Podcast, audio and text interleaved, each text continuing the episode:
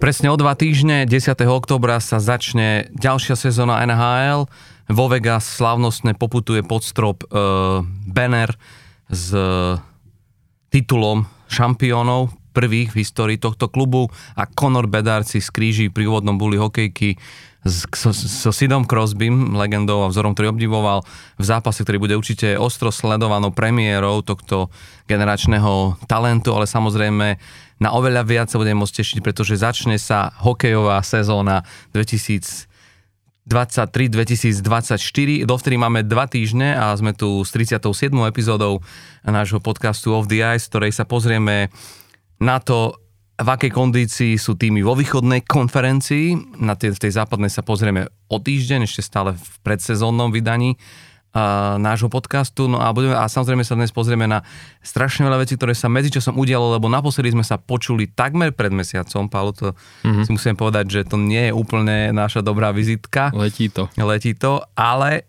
uh, samozrejme zhrneme všetko, čo sa najdôležitejšie udialo, čiže samozrejme e, rýchly odhod, odchod Mikea Babcocka, novú zmluvu pre Tomáša Tatara, ale aj pr- previerové predstavenie sa en há el v Austrálii, takže čaká nás toho dosť, tak poďme rýchlo do toho. Sme radi, že nás počúvate, či už na vašich obľúbených podcastových platformách, ale samozrejme aj v denníku N, teda v jeho aplikácii a tiež na aplikácii Toldo, kde nás môžete podporiť, a tým všetkým, ktorí nás zatiaľ podporili, srdečne ďakujeme, veľmi si to vážime a sme veľmi radi, pretože nám to pomáha minimalizovať naše náklady na nahrávanie tohto podcastu. Čiže veľké vďaka ešte raz.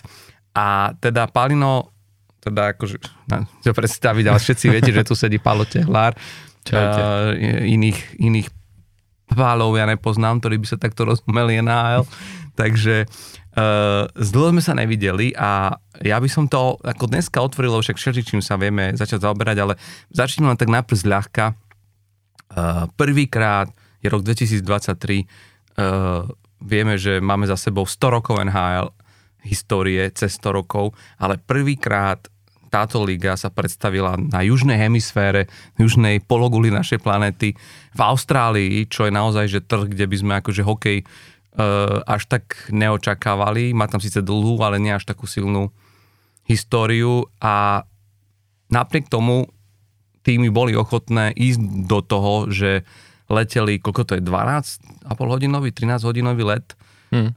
zo západného pobrežia Spojených štátov, so všetkým tým, čo proste to obnáša, lebo keď si uvedomíš, že kluby ako el ej, teda Los Angeles Kings, a Arizona Co- Co- Coyotes zohrali tieto predsezónne zápasy, treba ich takto nazvať, lebo to boli prípravné zápasy, hoci označené s nálepkou Global Series, ale odohrali vlastne v čase, keď sa rozbieha predsezónny kemp, čiže ako v niečom ideš do toho diskomfortu, že strácaš to, čo iné týmy v rámci predsezónneho kempu majú, že už ten denný režim, vieš, kedy e, trénuješ, pozeráš tých hráčov, rozdeľuješ si ich, robíš e, tie pozorovania, si v tom domácom prostredí, kde máš to zázemie vybudované. A tu nás zrazu ty vieš, že to budú dlhé lety, kým sa odohrá potom ten návrat späť, dostať sa z toho dlhého jetlagu a nabehnúť do toho systému, že v niečom strácajú, ale v niečom určite aj získali. A, a napriek tomu, ale akože je to zaujímavé, že boli ochotní do toho ísť a priniesť ten hokej možno fanúšikom, ktorí ho určite tam sledujú, veď vypredali dvakrát e, po sebe halu. trinásť, cez trinásť tisíc fanúšikov prišlo na obidva e, z, týchto, z týchto zápasov. E, ty si, aký highlight ut, utkvel v tvojej hlave z tohto hokejového um, výletu?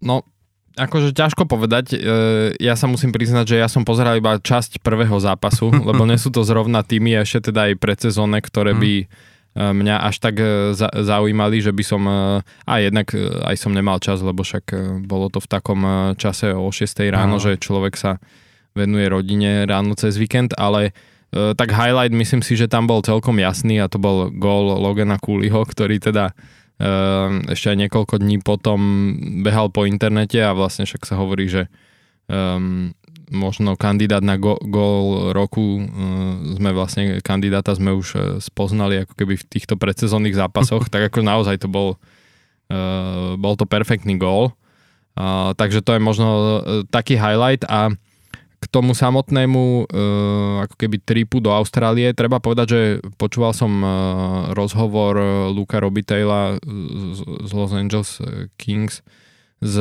s Elliotom Friedmanom a, a tam vlastne on sám povedal, že on už raz absolvoval, keď hrali prípravné zápasy v Číne, en há el, a že to bolo ako keby Podstat, podstatne náročnejšie, lebo že tam cestovali medzi dvoma mestami, kde ten let trval tiež nejakých tri a pol hodiny medzi tými mestami a že boli proste naozaj, že dva tri dní niekde, potom zase sa museli presunúť a podobne. A tu si to ako keby skôr pochvaloval, že tá Austrália bola fajn v tom, že naozaj, že boli tam nejakých osem deväť dní reálne na tom mieste, kam prišli, hej, čiže um, akože pre tie kluby je to... Uh, Na jednu stranu áno, že nabúrať to trochu ten režim e, taký predsezónny, tej prípravy, ale zase na druhú stranu si myslím, že vieš, tak ako sa hovorilo aj vlastne aj minulý rok pri tých tímoch, keď leteli aj do toho Fínska, že, že je to, tieto roadtripy, že sú dobré aj pre ten tím, ako keby ako celok, že pre tú kabínu, pre tú šatňu, mm. že majú tie zážitky spolu hráči a že aj proste vypadnú trochu takto mimo. No hlavne je to výhoda, keď je to naozaj takto hneď na úvod sezóny, ešte pred sezónu.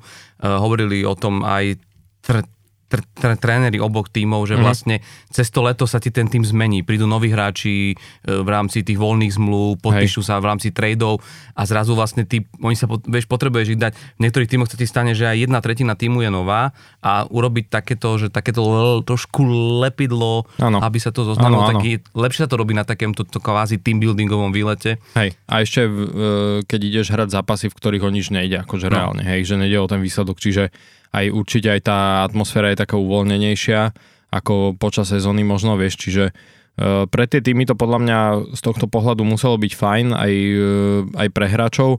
No a z pohľadu en há el, tak uh, to je vlastne však dlhodobo politika en há el, že chcú ten hokej a nie len ako značku samotnú, ale celkovo ako hokej rozšíriť aj do krajín, ktoré neboli možno historicky vnímané ako hokejové. Pokiaľ ja viem, tak oni majú s tou Austráliou nejaký päťročný akože plán. Uh, mali by sa tam, tuším, vrátiť ob, ob rok. Zase by tam chceli ako keby hrať ďalšie zápasy. Takže akože aj hovoril presne aj Luke Robitaille, že aj oni ako tím uh, tam debatujú s nejakým miestnym tímom o nejakej proste um, možnosti spolupráce dlhodobejšej. Že en há el sa trochu ako keby poučila z toho, alebo že Uh, viem, že nechcú mať ako keby ten ich cieľ byť uh, taký kvázi cirkus, hej, že niekam prídu, rozložia sa, odohrajú zápasy, odídu a už tam po nich nič nezostane, ale raz je ako keby tú cestu toho, že keď niekam prídu a niečo odohrajú, tak uh, aby to malo potom aj nejaký uh, kvázi follow-up, že nejak, nejaké následné kroky, aby sa tam diali a nejaká následná spolupráca sa vytvorila, takže uvidíme. Uh, určite, určite sa Austrália bude snažiť uh, Uh, ako keby, že rozví, rozvíjať ten hokej tam, však dôkazom toho je to, že vlastne tie zápasy sa tam aj hrajú, hej, že sa vôbec na tom dohodli, aj teda, že na tých viacerých rokoch a, a však je to super šport, no tak prečo by to tam nemohlo byť? Hmm. No ja vám chcem povedať jednu vec ešte, ešte k tomu, že uh, ono aj v rámci tej, pripr- tej prípravy hovorili tí t- t- t- uh, tréneri obých dvo, obi dvoch tímov, čiže je to McLelland alebo e, Turini, že, že tým, že oni vlastne, aby to bolo zaujímavé pre tých fanúšikov, tak vlastne hrali e, viac menej v tých full, full zostavách. Mm-hmm. Znamená, že to nebol ten kempový úplne Hej. tradičný zápas, že naozaj sa tam predstavili, však videli sme, či už na strane el ej, či už išlo o Fialu alebo ďalších hráčov. V druhom zápase síce nehrala Andrzej Kopitar, ale akože ten, ten, tie, tie zostavy boli naozaj v podstate v takmer ligovom móde, uh-huh.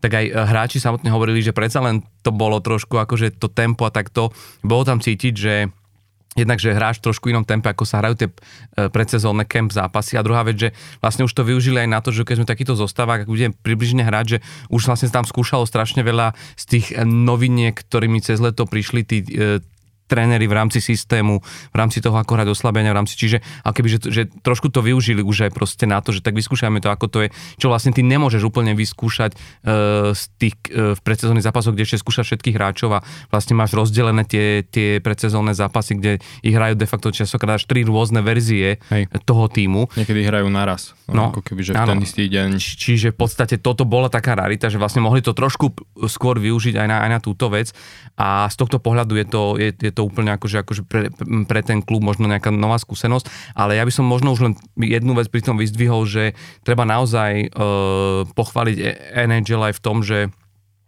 sa odhodala pre takýto krok, lebo je to naozaj z pohľadu mediálneho trhu obrovský kontinenta Austrália, kde ten, ak by ten hokej nejakým spôsobom rástol, tak to je pre nich môže byť aj z finančného hľadiska veľmi zaujímavé a urobili preto naozaj všetko a pritom išli do podmienok, kde to nie je ľahké urobiť, vieš, lebo keď robíš tie zápasy Global Series v Európe, tak ty de facto prídeš do Fínska, do Švédska, mm-hmm. koniec koncov aj minulý rok v Prahe, e, už do vybudovaného zázemia. V podstate jemne upravíš tie mantinely na ten, na ten, na ten kanadský štýl, ale to je tak všetko, máš zázemie, máš, máš tréningové haly, máš všetko a tu nám vlastne neviem, či tu vieš, ale vlastne to sa hralo na mieste, kde, na sa, hrá, kde sa hrá Australian hey, Open, hey. Uh, čo je akože um, uh, Rod Laver Arena hey. A oni museli vlastne vybudovať ten ľad, všetko.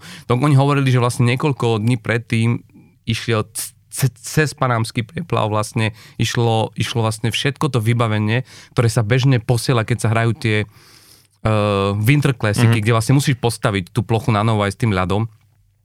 A vlastne to všetko tam museli do, dopraviť, a, ale na druhú stranu páčilo sa mi, jak to dokázali prispôsobiť na tú austrálsku mentalitu a vtiahnuť tých fanúšikov do toho, že či si všimol, napríklad tie body na vhádzovania boli v podobe tých e, loptičiek mm-hmm.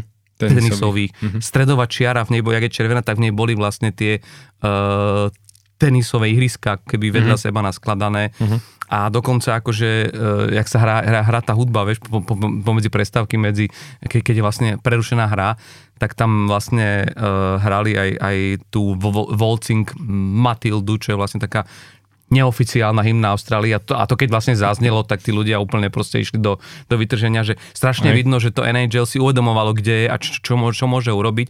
A možno z pohľadu fanúšikov, vieš, že Um, ono sa to nezdá, ale vieš, predstav si pre mnoho z tých uh, ľudí, ktorí tam sú, a hlavne tých mladých, si predstav, že tam boli dvanásť trinásť roční ľudia, to môže byť, že možno práve Los Angeles a Arizona sa pre niekoho stane klubom na celý život, vieš, že tak ako my sme to zažili, že ja som v dvanástich rokoch videl proste Pittsburgh hrať a to logo ma ochvátilo a v televízii ako malý chalán som to vieš a že vlastne si predstav, že pre tých ľudí, že videl som naživo klub en há el a možno budú už do konca života fanúšikov el ej Kings práve kvôli tomu, že to bol tak silný zážitok. Si Hej. predstav, že niekto mohol vidieť toho Lo- Logana Cooleyho, ktorý je pred svojou kariérou, je, za, je vlastne minuloročná trojka draftu a mohli ho vidieť dať tento gól na vlastné oči v Austrálii, čo možno pred rokom by sa im ani nesnívalo tým, tým, tým chalanom v Austrálii. Možno mnohí to inšpiruje, že sa prihlásia na hokej. Takto, čiže v tomto smere si myslím, že, že to en há el robilo obrovskú, obrovskú vec a ja si myslím, že určite je dobré, že sa snažia ako expandovať tento šport aj do krajín, kde by sme to neočakávali, lebo je pravda, že tá en há el sa vlastne na rozdiel od, od futbalu, vieš, a od týchto vlastne ne, nemal vlastne ten celosvetový záber. Keď si predstavíš, Aha. kde všade sa hrá futbal a jak je populárny ten šport, tak vlastne ten hokej je Severná Amerika a potom vlastne európsky kontinent. Hej. A skončili tak sme, takže... Je to ono samozrejme spôsobené aj tým, akože tou charakteristikou toho športu, hej, že jasné, že futbal e, vieš naozaj hrať takmer hoci kde, hej, zoberieš loptu, ako myslím tak, že ako deti niekde vonku, hej, zoberú loptu hmm. a hrajú. Kdežto na ten hokej minimálne potrebuješ aspoň tie hokejky, uh, vieš už si ako keby, že kúpiť a keď chceš naozaj poriadny hokej, tak proste potrebuješ tú ľadovú plochu a jedno s druhým, takže ono akože je to samozrejme logické, že nie, nie je ten šport, šport tak rozšírený ako futbal, alebo možno niektoré iné športy, ale jasné, je to, je to určite super, že sa snažia to rozširovať a, a pôsobiť vlastne aj na iných trhoch. Hm. No... Každopádne uh, uvidíme, ako sa, bude, ako sa bude dáriť týmto dvom tímom, že čo to vlastne bude pre nich tiež znamenať, že či ich, to, tento, či ich tento trip v odzovkách spomalil v tej príprave, alebo, alebo naopak. Každopádne nám sa začína sezóna, pred ňou sa e, udialo zo pár za, za, zaujímavých vecí. Ja neviem, pri ktorej začať skôr, ale podal by som, začneme tým, čo možno bolo také z pohľadu akože mm, en há el, akože možno v odzovkách nepríjemné, mm-hmm. alebo bolo okolo toho strašne veľa kontroverzie a A, a, a teda akože dosť veľkých e- emócií a to je teda odchod alebo ukončenie spolupráce Columbusu uh, Blue Jackets s uh, trénerom Mikeom Babcockom, ktoré prišlo veľmi nečakane, lebo v podstate on bol prvého júla menovaný do pozície hlavného trénera v Columbuse Blue Jackets. Povieme si, že s tým, že, že si sme vedeli, čo má za sebou, vlastne, že štyri roky netrénoval v en há el, všetci vieme dobre prečo, prečo odišiel z Toronto Maple Leafs, prečo musel odísť z Toronto Maple Leafs po spôsobe, akým, teda aj keď tam to bolo skôr uh, definované tým, že ne, neboli výsledky, ale, ale teda bola tam nespokojnosť hráčov a neskôr sme sa dozvedeli o, o, od mnohých hráčov o tom, že o jeho spôsoboch uh, trénovania veľmi kontroverzných a o tom, ako bol psychický, psychické nátlaky na hráčov a správal sa autoritársky a naozaj to niekedy hraničilo s metodami, ktoré naozaj by v profesionálnom športe akomkoľvek nemali čo hľadať. Ale dostal druhú šancu. Columbus Blue Jackets, ktorý bol nespokojný s výkonmi trénera Breda Larsena, vlastne siahol po tejto legende. A treba povedať, že je to legenda, lebo je to vlastne jediný tréner, ktorý je členom Golden Triple Clubu, neviem, či si to vedel, mm. že ako tréner mm. si získal aj, aj, majstrov, aj, aj titul majstrov sveta, aj vlastne olympiádu mm-hmm. dvakrát. Mm-hmm. Uh, a aj vlastne Stanley Cup. Cup s Detroitom. Takže je to naozaj, že legendárne, hovorím o sedemsto víťazstvách akože v en há el odkoučovaných, ale prichádzal naozaj v situácii do toho Columbusu, kde všetci si vraveli a on sám hovoril, zmenil som sa, už som iný, už proste a vážim si to, že som dostal túto šancu od Hej. vedenia klubu a v podstate dospel to k tomu, že on neotrenoval, nehovorím, že zápas, on neotrenoval jediný tréning, on Hej. vlastne Hej. odchádzal ešte pred začatím predsezónneho kempu. To znamená, že ani nestihol absolvovať s hráčmi normálne, že tréning na ľade. Hej. Veď v tom je to také... To je neuveriteľné, že... V tom je to super, že ja vlastne teraz môžem všade hovoriť, že som toľko otrenoval zápasov ako Mike Babcock e, v Columbuse Blue Jackets. Ale hej, no... Um... je trochu strašidelné, keď povie, že sa zmenil a vypláva vlastne na povrch, čo teraz robil, že čo musel robiť predtým, vieš, že keď akože toto je tá, že to už sa zmenilo, akože polepšil, hej, tak ale jasné, no, však tak ale bol to... Asi by sme mali tým, ktorí to možno úplne sledovali, pre, uh, prezadiť aj tú príčinu, prečo Columbus rozviazal vlastne s Mikeom mm-hmm. Babcockom tú zmluvu, hej. čerstvo podpísanú. Uh, vyšli vlastne v uh, podcaste Spitting Chicklets, uh, hlavne teda zo strany Paula Bisoneta, um, informácie o tom, že mal p- sedieť s niektorými hráčmi Columbusu, ako keby, že uh, jeden, na, jeden na jedného, hej, že si ich zavolal ako keby, že do kancelárie a kvázi, nie, že, no, donútil, alebo proste Uh, museli, Vyžiadal si. Mu, no, museli fotky, ktoré majú v telefóne, akože tam premietať na nejakú obrazovku, hej, šerovať a takto si pozeral akože fotky z telefónu. No.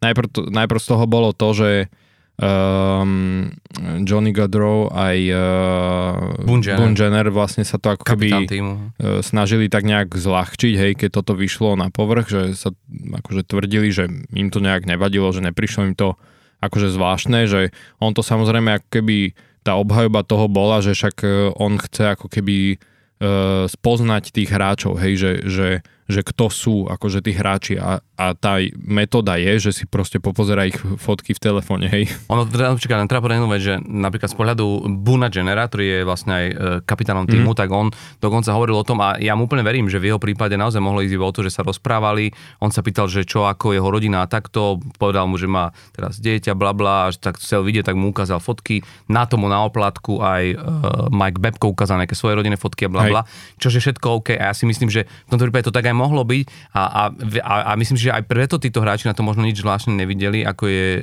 Johnny Gaudreau a uh-huh. Boone Jenner, lebo to sú už etablovaní veteráni, podľa mňa, ktorým si nedovolil Mike Babcock, Mike Babcock to, čo si potom možno dovolil pri sedeniach s tými mladšími hráčmi, Hej. lebo práve tí mladší hráči, ktorí ale nehovorili o tom otvorene vonko, lebo aj vďaka tomu, že sú v takej pozícii, akej sú. Keď si začínajúci mladý hráč, no nejde s tým vonku hneď proti takému trénerovi, akým je Mike Babcock, ktorý sa navyše vracia po...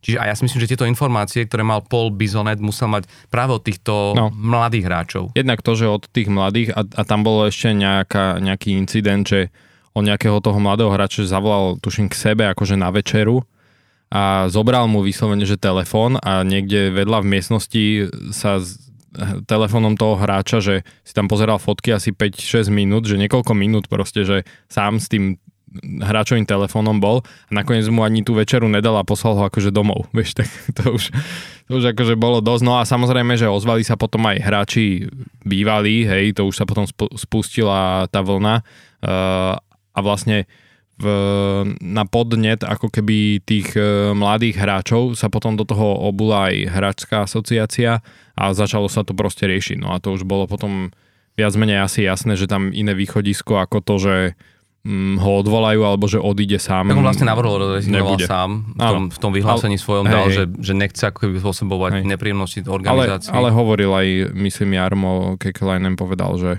uh, že aj proste keby neodišiel, tak proste ho asi vyhodia. Hm.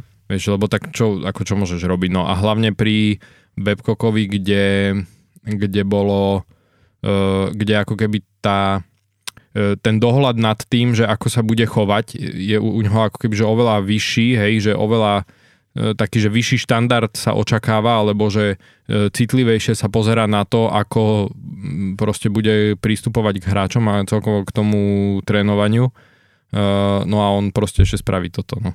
Tak na tom podľa mňa trochu vidí, že on si asi fakt nemôže pomôcť. No. Vieš, že tak, jak hovoril tuším aj Commodore, že e, vyslovene napísal, že proste, že tento psychopat konečne akože sa dostal už mimo en há el a že už nebude nikdy trénovať, lebo blá, blá, vieš.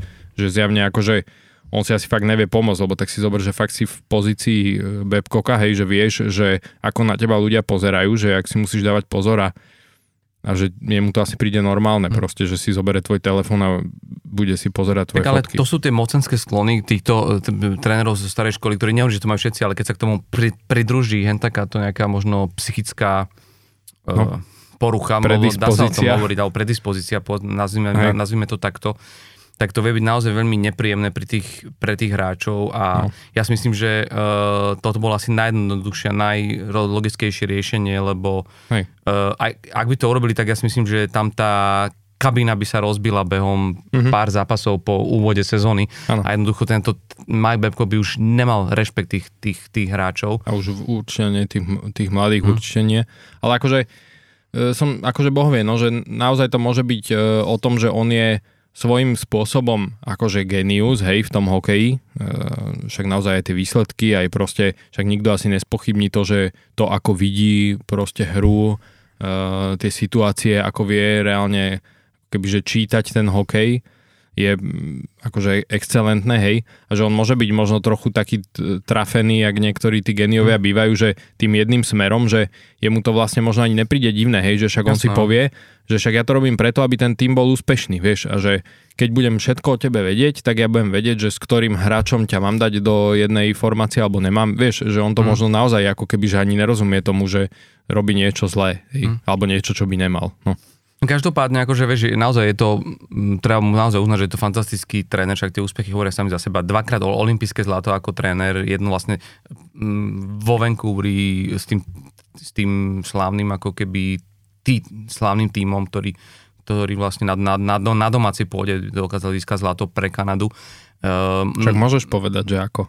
Nemusíme to rozoberať, ale, ale je to naozaj akože mnohí tréneri dodnes vravia, že tá jeho kniha, ktorú napísal, tuším sa volá No, D- No Doubt Left, nie som si úplne istý, ale že, že vlastne, že, ktorú on napísal aj o tých svojich metódach trénovania, je, že bola roky a dodnes je pre mnohých akože v mnohom inšpiratívna práve v tom, ako viesť tým, ako, ako pracovať s hráčmi, že, že v niečom je to naozaj, ak ty vravíš, že, že po tej trénerskej stránke zaujímavá hlava, bohužiaľ akože nemá vysporiadanú túto svoju osobnostnú črtu a, a je to škoda ako pre ňoho, tak vlastne aj pre, pre, pre en há el, ale myslím si, že v tomto prípade naozaj asi už lepšie, keď už to en há el skúšať nebude a myslím, že už ani už žiadny iný tým tú, tú, túto, šancu, túto, no. túto chybu neurobí. Uh-huh. Uvidíme, čo táto aférka urobí vlastne s týmom Columbusu Blue Jackets, lebo ten sa celkom dobre nastavil. K tomu sa dostaneme trošku neskôr, uh-huh. že a, ako budeme riešiť práve východnú, východnú konferenciu, len, len možno teraz v krátkosti je možno dobre k tomu len vlastne e, povedať to, že Že, lebo boli tam také reči, že či sa toho ten tým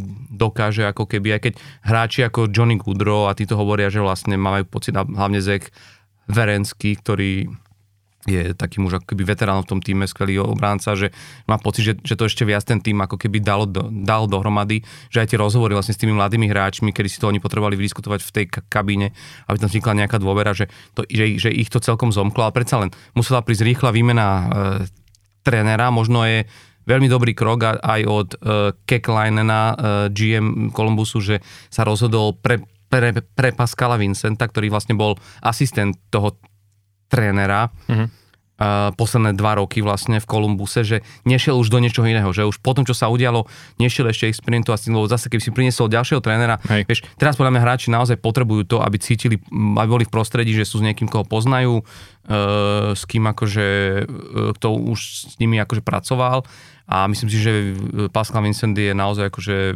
Je, jeho si veľa hráčov Columbusu pochvalovalo. Aj vlastne takí, ktorých on trénoval ešte keď boli tuším juniori, alebo tak. Áno, tak, tak on hlavne pôsobil predtým ako asistent no. trénera vo Winnipegu Jets, tuším štyri mm. roky a, a potom vlastne bol v Manitobe Moose, mm. kde práve tam akože vlastne aj mnoho mladých hráčov prešlo tým tímom a, a čiže je to asi zrejme tá najlepšia voľba, čo mohli robiť. A teraz vlastne najnovšia správa je, že ako asistent trénera príde k nemu Mark Recchi, mm. čo je vlastne tiež ako keby, že vynikajúci človek ako zanietený pre hokej a, a, a myslím si, že práve toto tam potrebovali dať, že, že odišiel Mike, Mike Babcock, nechávajú asistenta trénera, ktorý bol hlavného trénera, ale potrebovali dať tým hráčom ešte niečo, že, že, že proste im dať tú istotu, že ale dávame tu ešte aj niekoho, ako keby nejaké meno, ktoré, vieš, ktoré, ktoré bude nejakou zárukou toho, že to myslíme vážne na tomto trénerskom poste a Mark Recchi si myslím, že je tiež akože k tomu ešte možno chvíľu dostať, ale,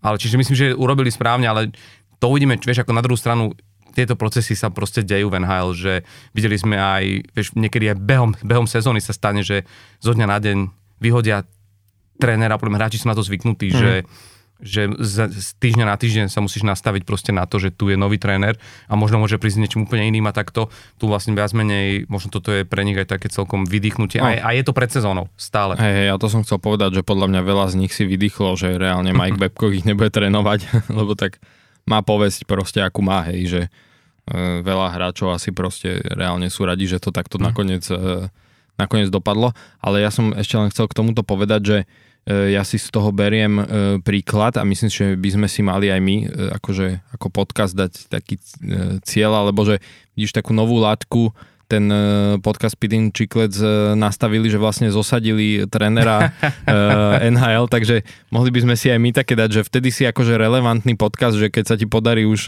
normálne, že zosadiť, lebo vieš, oni to reálne fakt, že spustili, hej, že a na tom je vidieť, že aj tí hráči majú dôveru voči, voči ním, voči tomu Paulovi Bisonetovi, že reálne ako keby, vieš, nikto to, však tam to začalo, hej, a ono to sa to udialo už predtým a nikto to ne, neprišiel za hráčskou asociáciou z tých hráčov a nezačal to riešiť, mm. vieš, ale re, reálne sa to ako keby, že začalo riešiť a spustilo mm. tým, že tí hráči mali ten komfort to povedať akože tomu Bisonetovi. Mm.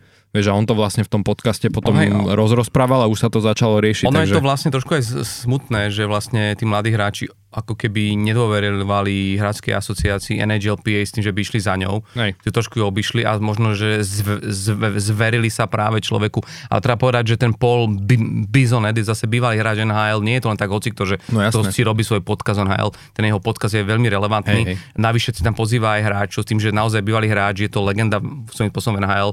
On bol veľmi svojský typ hráča, veľmi presne aj, aj to sa dalo čakať aj to, ako to on celé odkomunikoval hey, a používal aj veľa expresívnych slov, aj tie jeho odkazy Mikeovi Babcockovi je taký, ale má tu dôveru tých hráčov, to je na hey. tom strašne pekné a mm, oni, tí mladí hráči presne vedeli, že v klube to zatiaľ nemôžu riešiť, vieš, oni aj nevedeli, ako to riešiť a ty dôveríš sa niekomu, s kým máš tú dôveru, mnohí sa mu určite ozvali len cez textové správy a veľmi treba povedať aj druhú vec, že čo si treba vážiť aj na Paulovi Bisonetovi, že nenatrel tých hráčov, no, vieš, neprezrádil tak, ani jedného, ani jeden zdroj. To už by stratil, vieš, tú dôveru. Áno, ale vieš, no. ale že je to super, že vlastne dokázal aj on to zahrať takto, takto férovo a vlastne donútil to, to staré jadro klubu Kolumbusu uh, sa hráčov sa porozprávať s tými mladými. Vlastne možno rozbehlo aj tie pr- procesy v tej, v tej kabine, ktoré nakoniec viedli tam. Ale ja si myslím, že toto je aj taký impuls a to je posledná vec k tejto kauze pre Martyho Walsha, ktorý je vlastne výkonný e, prezident Hráčskej asociácie. Ovi. Ktorý vlastne ako keby, lebo som to niekde aj zachytil, že práve na základe tohto, že by chceli ako keby zefektívniť a nájsť nejaký spôsob nejakého dôverníctva, mm. nejakú inši, inši, inštitúcie, kde môžeš a v podstate ani anonymne, ale so zárukou toho, že, m, že to nebude až tak, vieš, ako medializovaná, že, a že riešiť obdobné situácie, kedy ten Hej. hráč nevie, na koho sa obrátiť, lebo naozaj by v prvom rade m, o tom mala vedieť Hráčska asociácia a mala by mať takú dôveru u tých hráčov, že sa na ňu môžu s takýmito vecami Hej. obrátiť. No. No.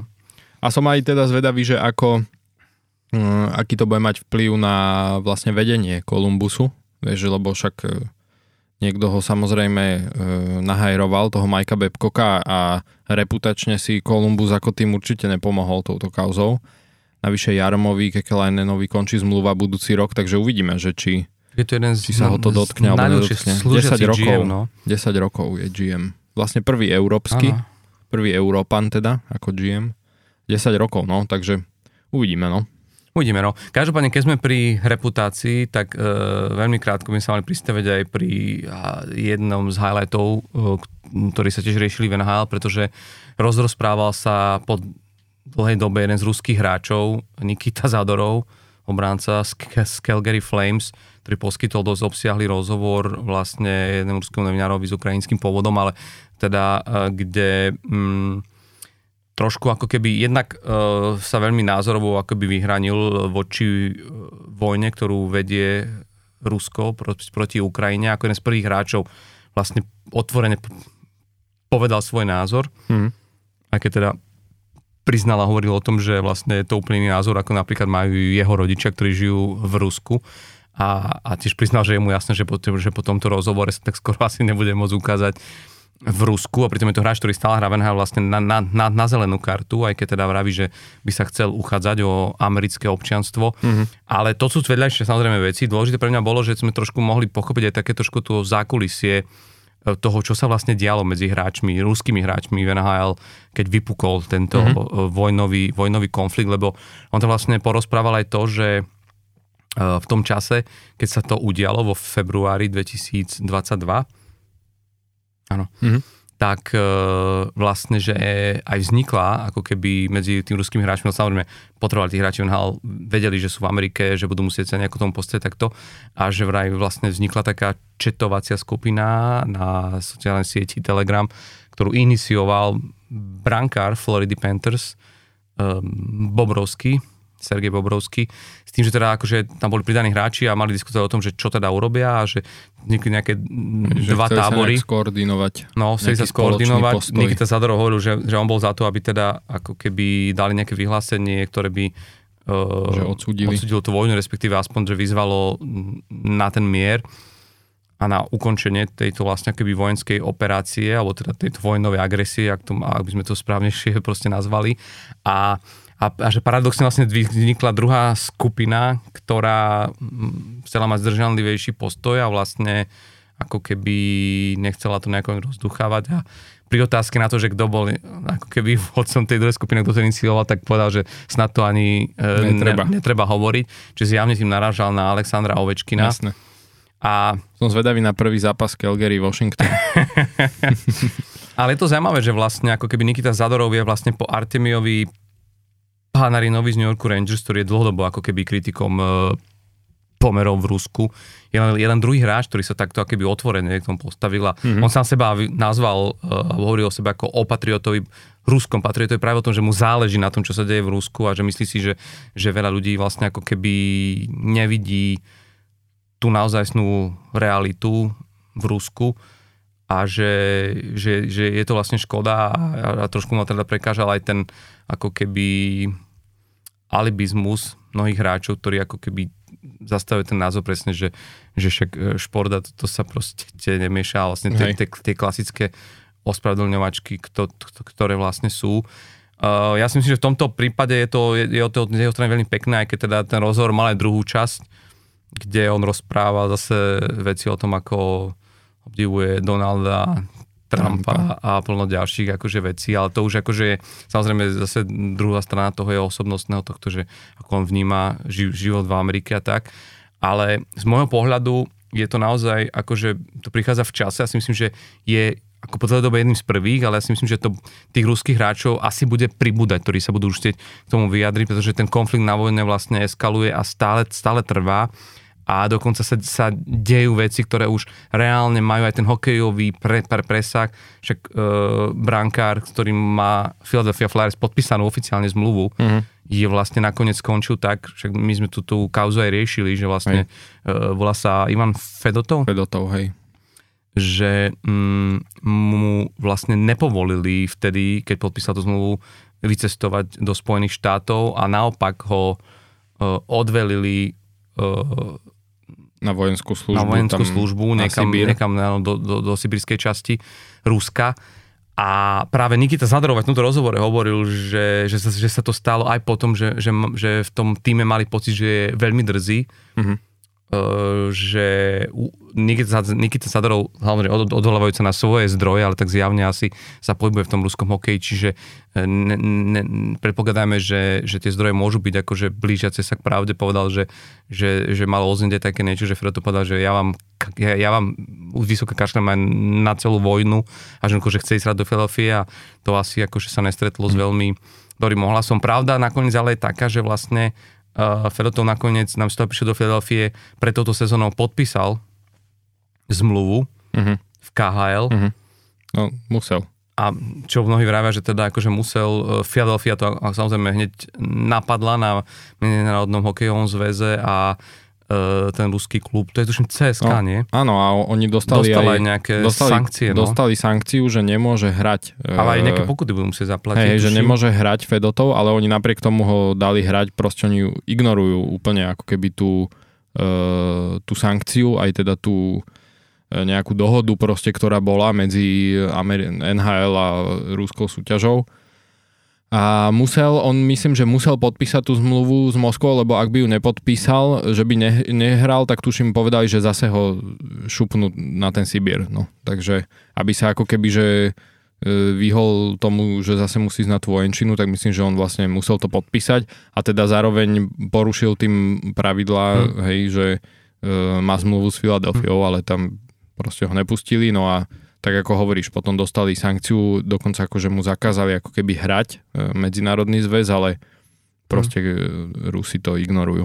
A no každopádne, ale my sa teraz, mám taký pocit, a to je možno taká posledná vec k tomu, že my sa dostávame momentálne v rámci tých vzťahov kanadsko-americké en há el a ruské ká há el alebo ruské hokeja a kanadsko-americké hokeja do situácie, ktorú sme tu mali vlastne na konci osemdesiatych a začiatku deväťdesiatych rokov, kedy vlastne uh, ten ruský štát ešte v tom čase, ako keby spoločenstvo nezávislých štátov, respektíve akože ten pozostatok Sovietskeho zväzu a to silné zázemie, ktoré tam bolo vybudované skrz armádu a cez ten vojenský hokej, lebo uh-huh. vlastne celá cé es ká Moskva, ale celé to bolo vlastne pod, pod, pod armádnym proste akoby velením a do, dozorom robila obrovské komplikácie tým hráčom. Vieme, ako, ako ťažko sa dostávali niektorí hráči na západ, aj v čase, keď už vlastne ako keby bolo po páde e, režimu.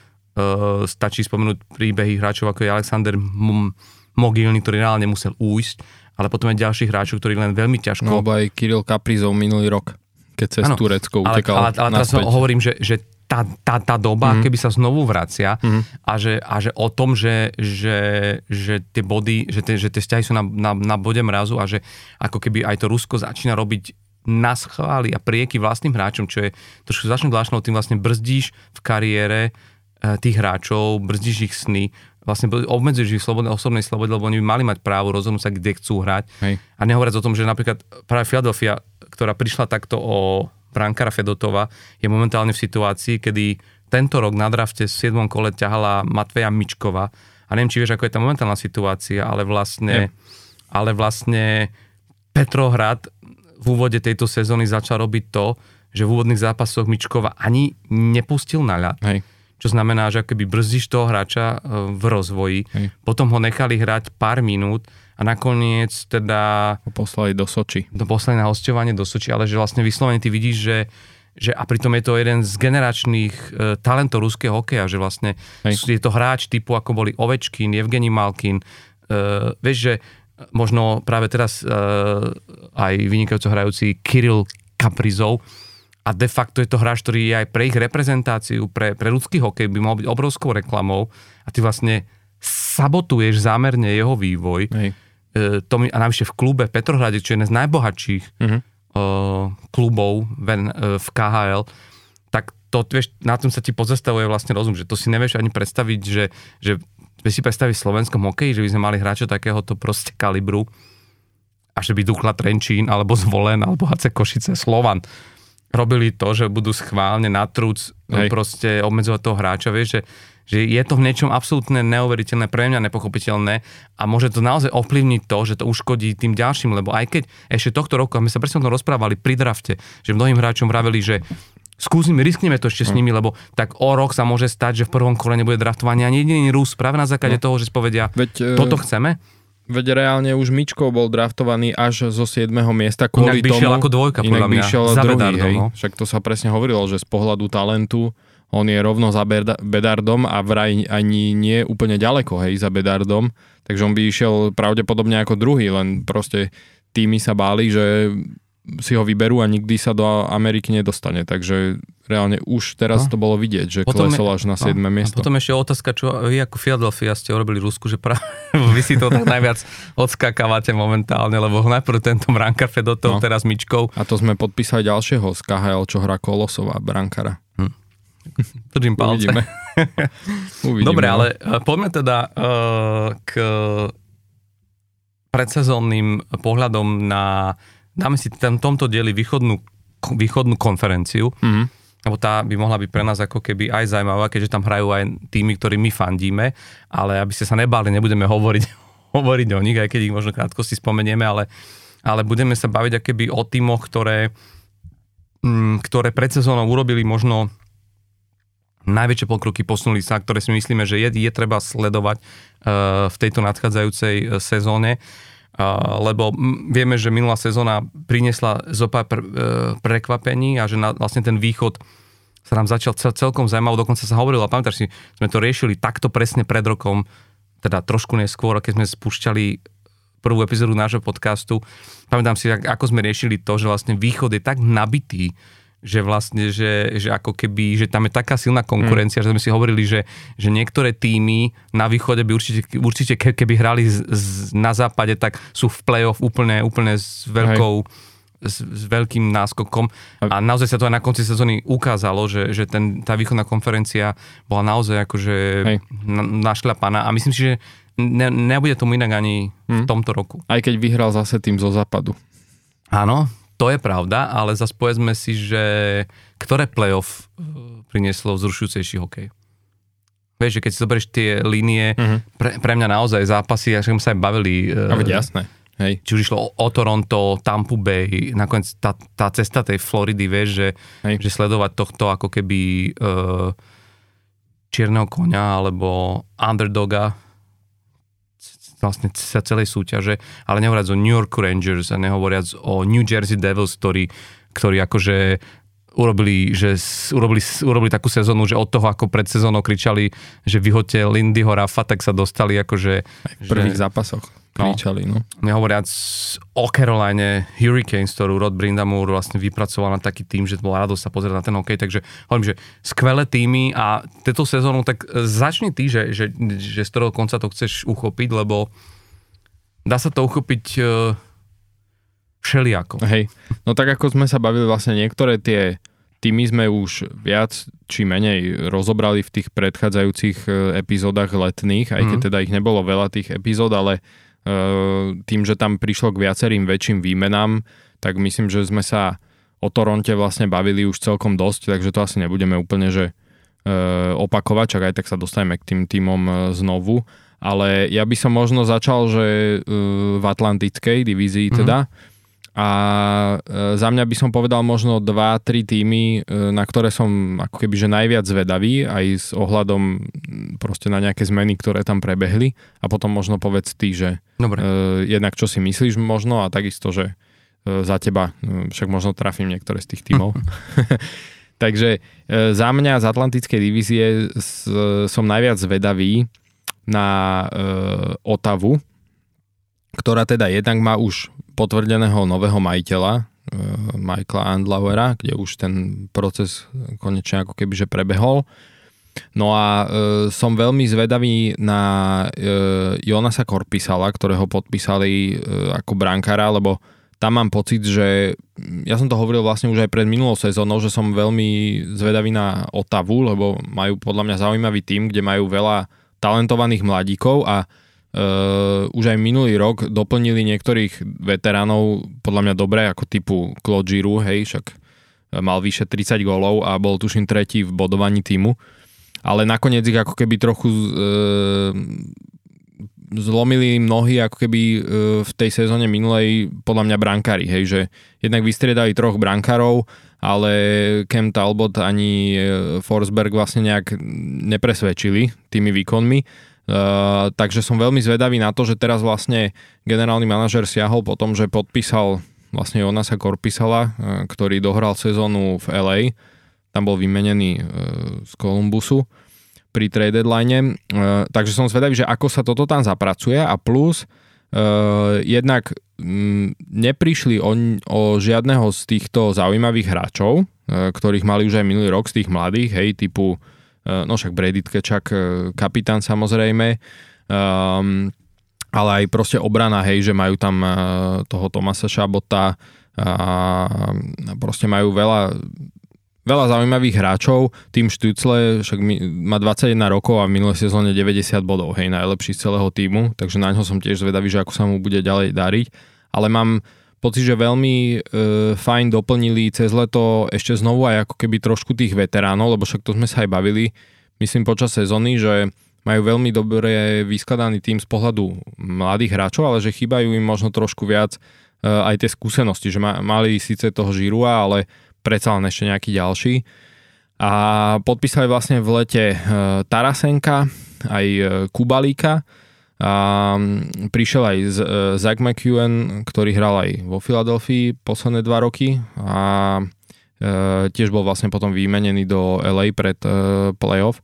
Takže e, som zvedavý, že ako sa proste zapracujú a ako, hlavne som zvedavý na toho Korpisala, že či im naozaj, e, či sa mu naozaj sezóna vydarí a potiahne ich ako keby ďalej, lebo myslím si, že e, ten tým tak, ako majú vyskladaný, tak e, tak e, minulý rok teda playoff im ušlo, aj keď iba o nejakých šesť bodov, alebo sedem, ale majú veľmi zaujímavý vyskladaný tím, ktorý proste rád si pozriem. A som zvedavý, že ako sa teda, ako sa im podarí zapracovať tých nových hráčov do tej existujúcej zostavy.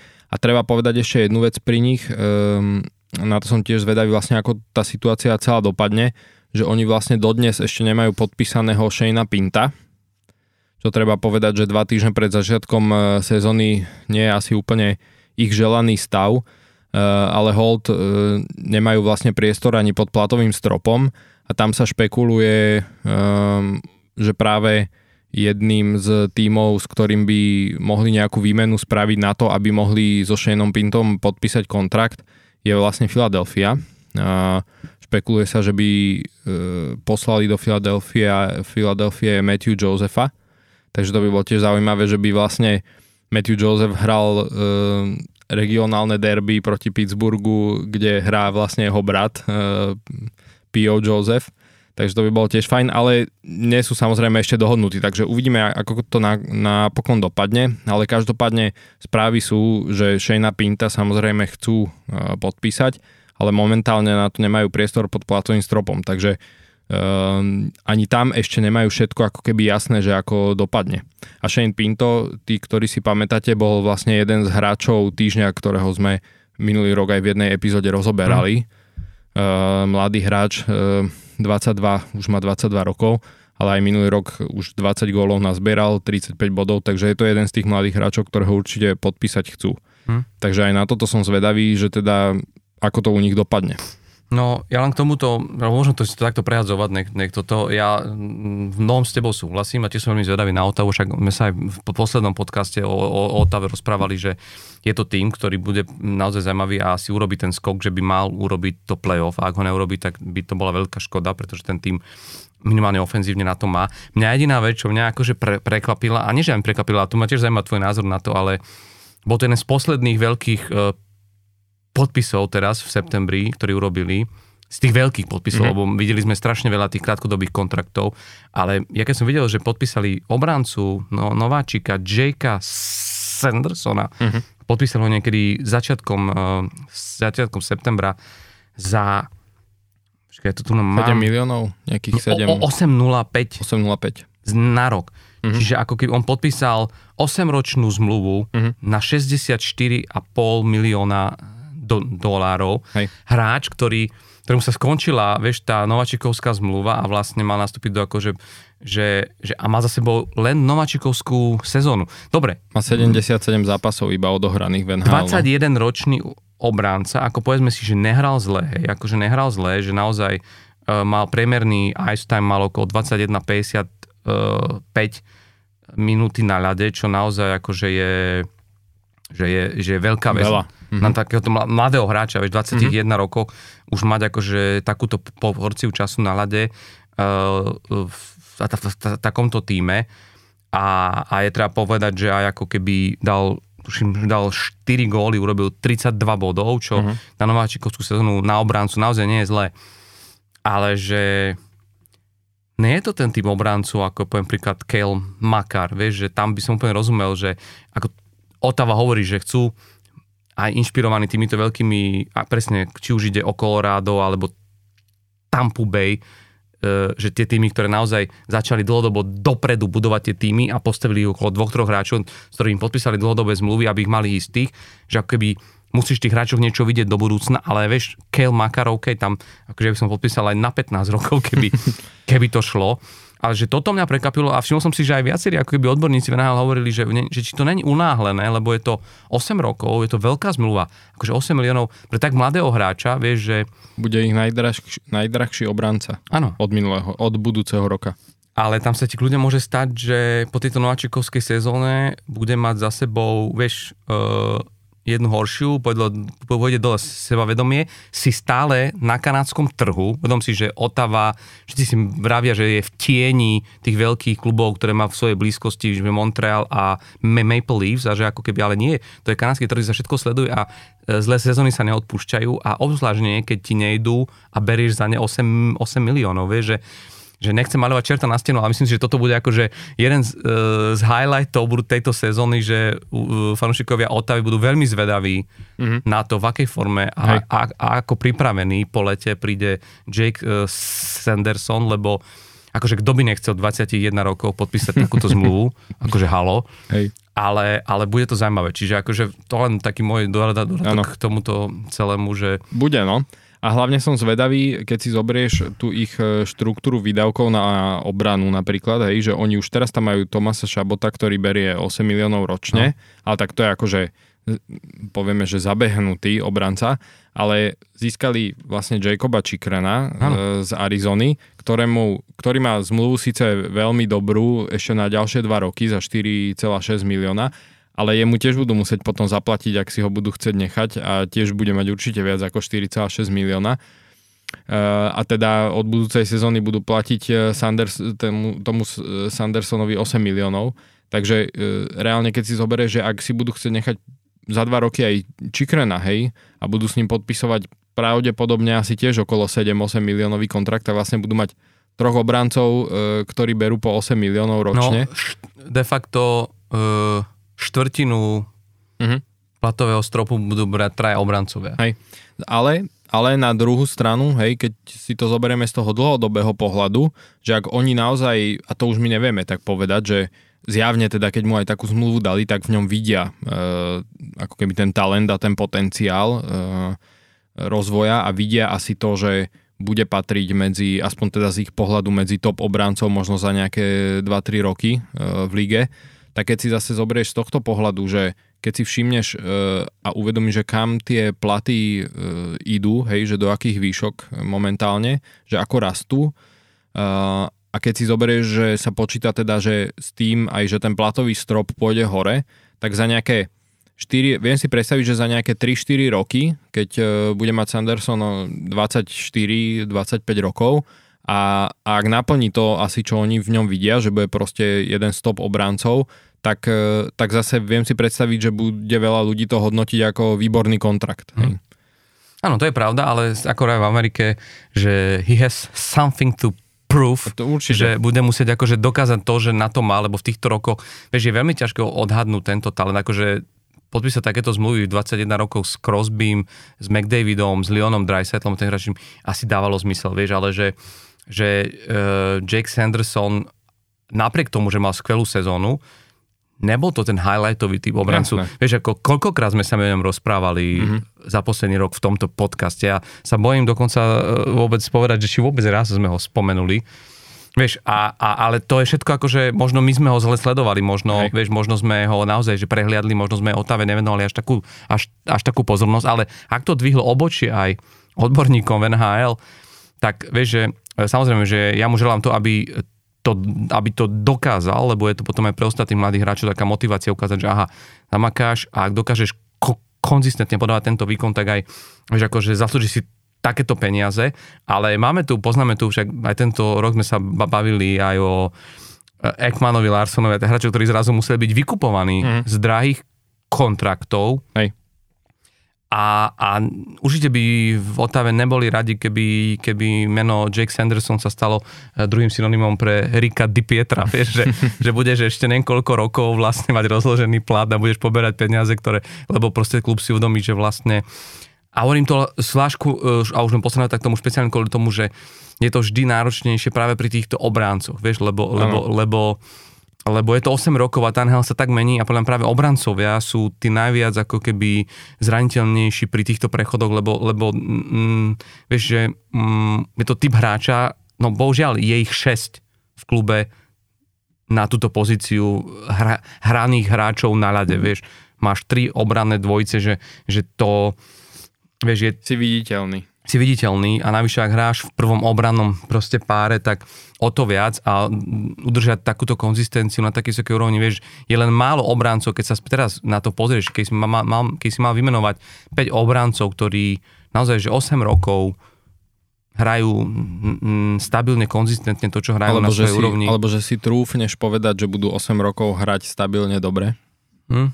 Ale skôr, že vieš, že ten bol dôkaz toho, že, že sa aj dokázali adaptovať a zvládnuť tú hru, lebo vieš presne, zober si aj Erik Karlsson mal svoje slumps a, a vieš, ako to, že teraz urobil sezónu sto bodov, e, videli sme ho aj vo veľa ťažších obdobiach, kedy proste naozaj stragloval a proste nešlo mu a, lebo, lebo vieš, lebo, lebo ten, ten, tá obrana hra na tom, akom s týme, a samozrejme je to, je to všetko, ja hovorím, len je to zaujímavý príklad toho, hej, že takáto dlhá zmluva na takéto, v takomto mladom veku, vieš. A to, že má odohraných vlastne sedemdesiatsedem hmm. zápasov v en há el a hneď mu dajú takú zmluvu, ale hovorím, no tak asi tam vidia niečo, čo proste my zatiaľ možno nevieme doceniť. Hmm. Uvidíme. Uvidíme. Každopádne, uh, môžeme, možno na, na, na preskačku, mm-hmm. si, si spomenul uh, Ottawu. Ja by som sa uh, tu na možno v tomto prípade pristavil uh, pri týme, ktorý neviem, či si ty čakal, že ja ho vyťahnem a na, vo východnej konferencii, ale musím, lebo ja som veľmi, veľmi ma zaujalo to, čo poslednú sezónu urobil generálny manažér Buffalo Sabres, Kevin Adams uh-huh. s týmto tímom. Ja ich mám tiež ako jeden z tých tímov, lebo, čo som chcel spomenúť. Lebo, lebo koča, mňa oni strašne už minulú sezónu bavili a hej, trošku im bolo ľúto vlastne, že neviem, či si to uvedomuješ, ale im o dva body len ušlo playoff. No. Čože akože Florida mala obod iba no, viac ako vlastne, oni. No. Vlastne Florida im vyfúkla no, no, tento post. Teda vyfúkla ho aj Pittsburghu, ale, ale to Buffalo naozaj bolo, tak, že ale Buffalo si ho aj naozaj zaslúžilo tým, ako hralo hlavne tých posledných dvanásť zápasov, ako, ako hralo Buffalo na konci sezóny, vieš, na rozdiel od toho Pittsburghu, ktorý uh, tie výkony len zhoršoval smerom ku koncu sezóny, tak to Buffalo naozaj, že šľapalo a mrzí ma to o to viac, že, že vlastne Buffalo dvanásť rokov čaká na účasť v play-off. Mm. To je, že najdlhšie momentálne v en há el žiadny iný klub nečaká tak dlho na to, že postupí do, do, do play-off, čo je vlastne akože naozaj že br, br, brutálne. A preto som hovorím, že má ten tým ako zaujal, lebo Adams, Kevin Adams, generálny manažer, naozaj zaslúži veľkú pozornosť a preto na ňa teraz chcem upriamiť trošku pozornosť, lebo všetci si pamätáme na tú éru Buffalo, keď ledva urobili tých sedemdesiat bodov na zápas a však poznáme tam tie príbehy na hráčov. Sezónu. Na sezónu, hej. Uh, poznáme tých hráčov ako Ryan O'Reilly, Taylor Hall, Sam Reinhart, ktorí chceli odtiaľto ísť preč a proste uh, necíti sa tam dobre. Mnohí hráči hovorili, že ak by mali povedať, že ktorom týme sa im najhoršie hrálo alebo hráva v en há el, tak to Buffalo sa umiestňovalo pravidelne na, na vysokých priečkách. Uh, Jack Eichel nakoniec, ako keby, do ktorého Buffalo vkladalo veľké nádeje a nevedelo ho tam nejakým spôsobom zakorponovať, tak nakoniec si vypýtal to, že vlastne o, odišiel z tohto klubu a vlastne teraz získal Stanley pohár z, z Vegas, ale vlastne naozaj muselo týmto všetkým prejsť a ten Kevin Adams dokázal za týmto urobiť hrubú čiaru, povedať si, pome, pome to Buffalo ako keby nastaviť tak, aby, aby hralo to, na čo má. Nahajrovali trénera Dona Granáta a myslím, že tejto dvojici a hlavne t- t- trénerovi Don Granato patrí veľký rešpekt a veľké uznanie za to, čo dokázal z tohto, t- tohto týmu ako keby dostať, že vrátiť tak tým hráčom, tým, ktorí tam už boli, nemyslím teraz tých mladých, ktorí prišli, že vrátiť im znovu sebavedomie, dostať ten tým dokopy, znovu ich dať ako keby na... na, na jednu vlnu, aby, aby hrali ako tým. A keď sa len vezmeš, vieš, že to si málo to ľudí akože uvedomilo, ale treba to povedať, že Tage Thomson, rozprávali sme sa o ňom, o ňom veľa e, minulú sezónu v rámci nášho podcastu, ale naozaj v ňom si, ešte keď bol v Saint Louis, nevedeli rady. Dvaja trenéri v Buffale s ním nevedeli spraviť poriadok a prišiel Don Granato, proste dal mu ten priestor, nechal ho hrať to, na čo tento vysoký, veľký e, fyzický hráč má. deväťdesiatštyri bodov spravil minulú sezónu. štyridsaťsedem gólov. No, je to druhý najlepší výkon za posledných tridsať rokov v klubovej histórii B- Buffalo Sabres. A to tam hrali hráči ako Miro Šatán a, a, a, a, a ďalší. Jeff Skinner, ktorý ho už mnohí od, od, odpisovali, ktorý za trénera Ralfa Krugera, Krugera sedel na, na tribúne, vráni rovnako osobné maximum, osemdesiatdva bodov.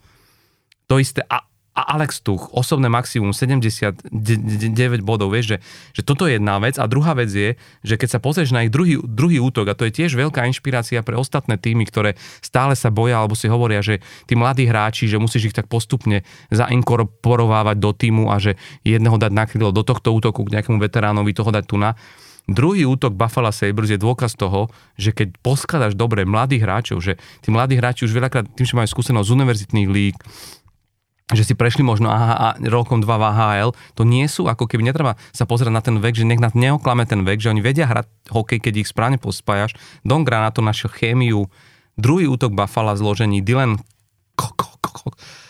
Cousins, dvadsaťdva rokov, jé jé Peterka, dvadsaťjeden rokov a Jack Quinn, ktorý je momentálne zranený, ale dvadsaťjeden rokov, akože to jeden bol jeden z najlepších hrajúcich druhých útokov en há el, si zober, že v priemere majú čo dvadsaťjeden a, a štvrť proste roka. Mm-hmm. Vieš, že, a to ešte tam majú plno ďalších mladých hráčov, či už ide o Mittelstadta, Peytona Krebsa, že naozaj, že strašne ako, že keby mladučký tím a to isté platí, platí o obrane a tam je zase druhá inšpirácia pre ostatné týmy, že málo ktoré týmy dokázali tie draftové ako keby jedničky zakomponovať tiež tak do týmu, jak sa podarilo práve tu, lebo Rasmus Dahlin, draftová jednička v osemnástom roku, dvetisícosemnástom a o Over, Oven, Oven Power dvetisícdvadsaťjeden, draftová jednička.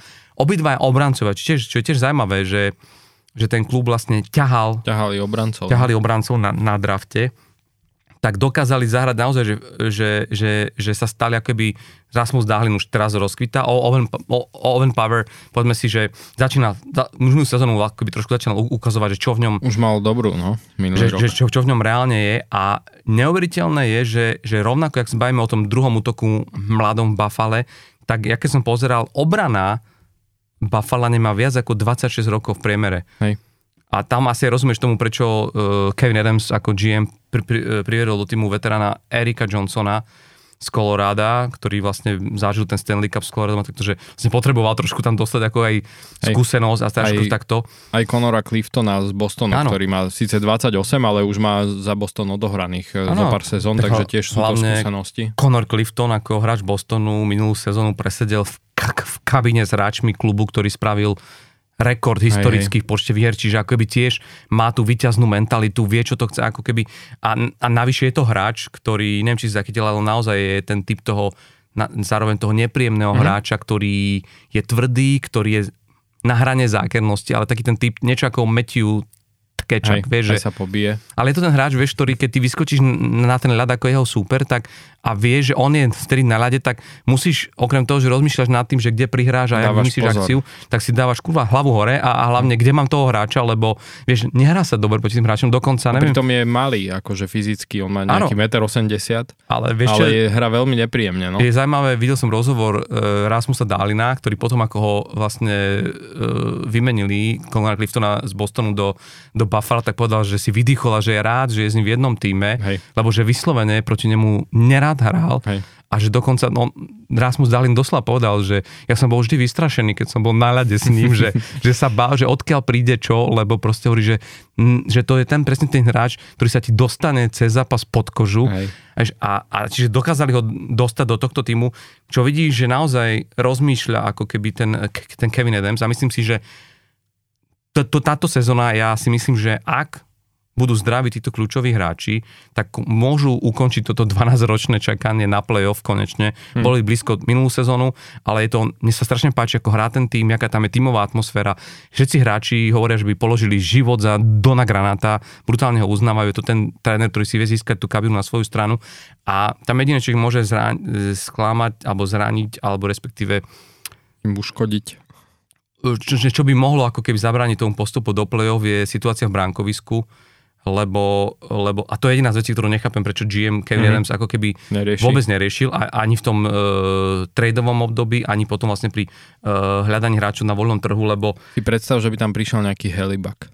Vy si to predstavíš, no, že Buffalo, no, ja, Buffalo. To, to by nebolo, že idú ukončiť play-off, ale ašpiranti no, na, na, na Stanleyho pohár. No. Lebo keď sa pozrieš na ich bránu, Devon Levy, hej, dobre, e, beriem, že, že chyta fantasticky, inak neviem, či vieš, ale jeho pred tromi rokmi draftovala Florida až v siedmom kole. Mm. To, je, to je že neuveriteľné, vieš, že to skoro, že si, si neprešiel. Ale má maličko odchytané. No, a jeho neskôr uh, o, o rok na to vymienili do toho Buffala a on medzi tým hral uh, v univerzitnej líge, ale dvakrát po sebe sa stal najlepším brankárom v tej en cé á á, tej unity, čiže akoby naozaj hrá fantasticky, ale v tejto sezóne si odkrutil debut, má len sedem zápasov, mm-hmm. síce päť výhier, akože chytá fantasticky, ale je to mladý hráč a d- dvojkou podľa všetkého by mal byť uh, len o...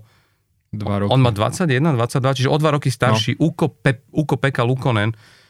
Oni spolu dohromady odohrali en há el päťdesiattri zápasov. Kapeš, toto je dvojka brankárska. A tretí Craig Anderson, štyridsaťdva ročný. No, tak je tam ešte Erik Comrie, je, no. tam, je, tam, je tam Dustin Tokarský, ktorý, ale vieš, ktorý chytal kedysi Pittsburghu ako tr- trojka, štvorka, ale to, sú, to nie sú elitní brankári, vieš. No. Že, čiže toto akože vie byť, že buď teda ten Devon Levy teraz dostane úplne šancu, dostane takú tú, že štyridsať zápasovú porciu a, a ukáže sa, alebo to môže byť katastrofa hmm. a, a, a v tomto smere akože naozaj nechávajú, ale je to tým, ktorý podľa mňa akože od neho môžeme čakať veľké veci. Hej.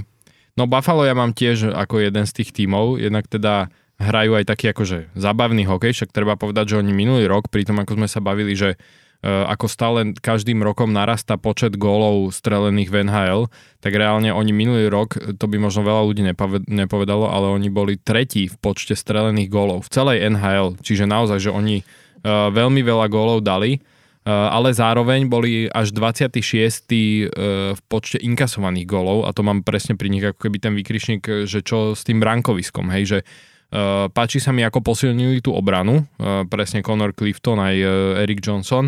Som zvedavý, či sa chytí a nejak rozhybe Jordan Greenway, ktorého získali z Minnesota pri trade deadline a ten už ako keby, že dlho uh, nebol ani on spokojný v Minnesota, ani, ani už Minnesota s ním, ale on akože má ten potenciál, že je taký veľký, nepríjemný, nepríjemne hra do tela, ale, ale zatiaľ sa minulý rok proste v tom ba- Buffale nechytil, hej, že mal sedemnásť... Uh, Odohral, stihol za, odohrať za nich sedemnásť zápasov, myslím, a mal nejaké štyri góly, hej, čiže a, a žiaden, žiadnu prihrávku, čiže akože slabota, ale tak uvidíme, že či sa chytí. Uh, ja by som teda bol určite rád, keby sa chytil, lebo je to aj typ hráča, ktorý tomu Buffalu možno trochu chýba, vie, že pri tých mladých hráčoch, ktorých majú, že trošku taký hráč, ktorý viac ako keby hrá aj do tela, je taký nepríjemnejší, tak presne s tým Connorom Cliftonom, ktorý prišiel, že im to dá aj trošku takej tvrdosti tomu týmu mladému. Ale presne som zvedavý, že čo to bránkovisko. A z toho, keď si, zobe, keď si zoberieme fakt, že oni majú, myslím, okolo osem miliónov ešte pod platovým stropom miesto, že oni keby chceli, tak naozaj, že brankára nejakého mohli podpísať, vieš. Len mi to presne prípada tak, že ako keby, že veria tomu Levimu a chcú mu dať tú šancu pred tým, ako by proste teraz podpísali nejakého brankára na štyri päť rokov, hej, za päť miliónov ročne, vymyslím si. Uh, a vlastne ako keby by potom trošku vyautovali možno hej. toho Levyho, že... Skončil by ako dvojka, nikdy by nerostal ten ako priestor, dvojka, alebo, pokazať, alebo by potom mali dvojku za štyri päť miliónov ročne, hej, úplne zbytočne. Čiže Uh, v, ono pozri sa, stále pri trade deadline budú vedieť, ak by vyzeralo, že Levy síce chytá, no, ale nebude nás vedieť v playoff už podržať, tak po, poďme nájsť hej, trade deadline brankára. No. A minimálne Helibak bude určite stále no. available aj v trade áno, deadline. Áno. Takže, takže, takže toto mi trochu navráva, ako keby, že, že chcú mu dať tú šancu. Vieš, lebo priestor by mali, brankári akože boli nejakí cez leto, ktorí ktorých mohli získať, keby chceli, hej, keby sa snažili, ale zjavne proste chcú tomu Levimu dať šancu, ale, ale uvidí sa. Ale pozri, stále je voľný Jaro Halák, keď môžeme takto, neviem, či nás Kevin Adams počúva náš podcast. Sice možno, možno tre, náš podcast trénera neodvolá, ale možno by sme mohli vy, vy, vy, vybaviť zmluvu pre pre Jaroslava Haláka, to by sa tiež rátalo, ne? Áno, áno, bol by to tiež. Tak treba povedať, že tým, že ho robíme pod slovenský ten podcast, tak máme trochu obmedzenejší ten dosah. Uh-huh. A tak túto jednu vetu môžem povedať, že hej, hej. Kevin. Kevin. Hej, hej. Jaro Halák is still available, he'll be okay. No, takže uvidíme, no, som zvedavý. Akože, ale na Buffalo som naozaj veľmi zvedavý, lebo už minulý rok hrali taký akože zábavný hokej, dá sa hmm. povedať. A majú veľa takých hráčov, na ktorých sa akože dobre pozerá a je rádo sa na nich pozerať. Hmm. Inak, tomu chcem povedať jednu vec, že ty si, za, ty si začal tým, že za, začneme Atlantickú divíziu, ale keď tak pozerám na tú metropolitnú Atlantickú, mňa paradoxne mám pocit, že strašne veľa takých tých akože čiernych koňov, respektíve tímov, ktorí podľa mňa pôjdu oveľa ďalej, ako išli minulú sezónu, bude práve v tej Atlantickej divízii, lebo hmm. všetci rátajú s tým, že Maple Leafs, to, že to Toronto bude prvé, však som to videl v odhadoch, že vyhrajú Atlantickú, Tampa Bay, že bude druhá a na to tretie miesto tam dávajú buď Boston, alebo ešte sa hovorí o, o, o Floride, ktorá ukázala akože minulú sezónu a, a budú asi si chcieť mhm. uh, tú pokazenú proste, alebo tú pachuť z finále trošku ako keby napraviť a budú chcieť zabrať už ako keby skôr.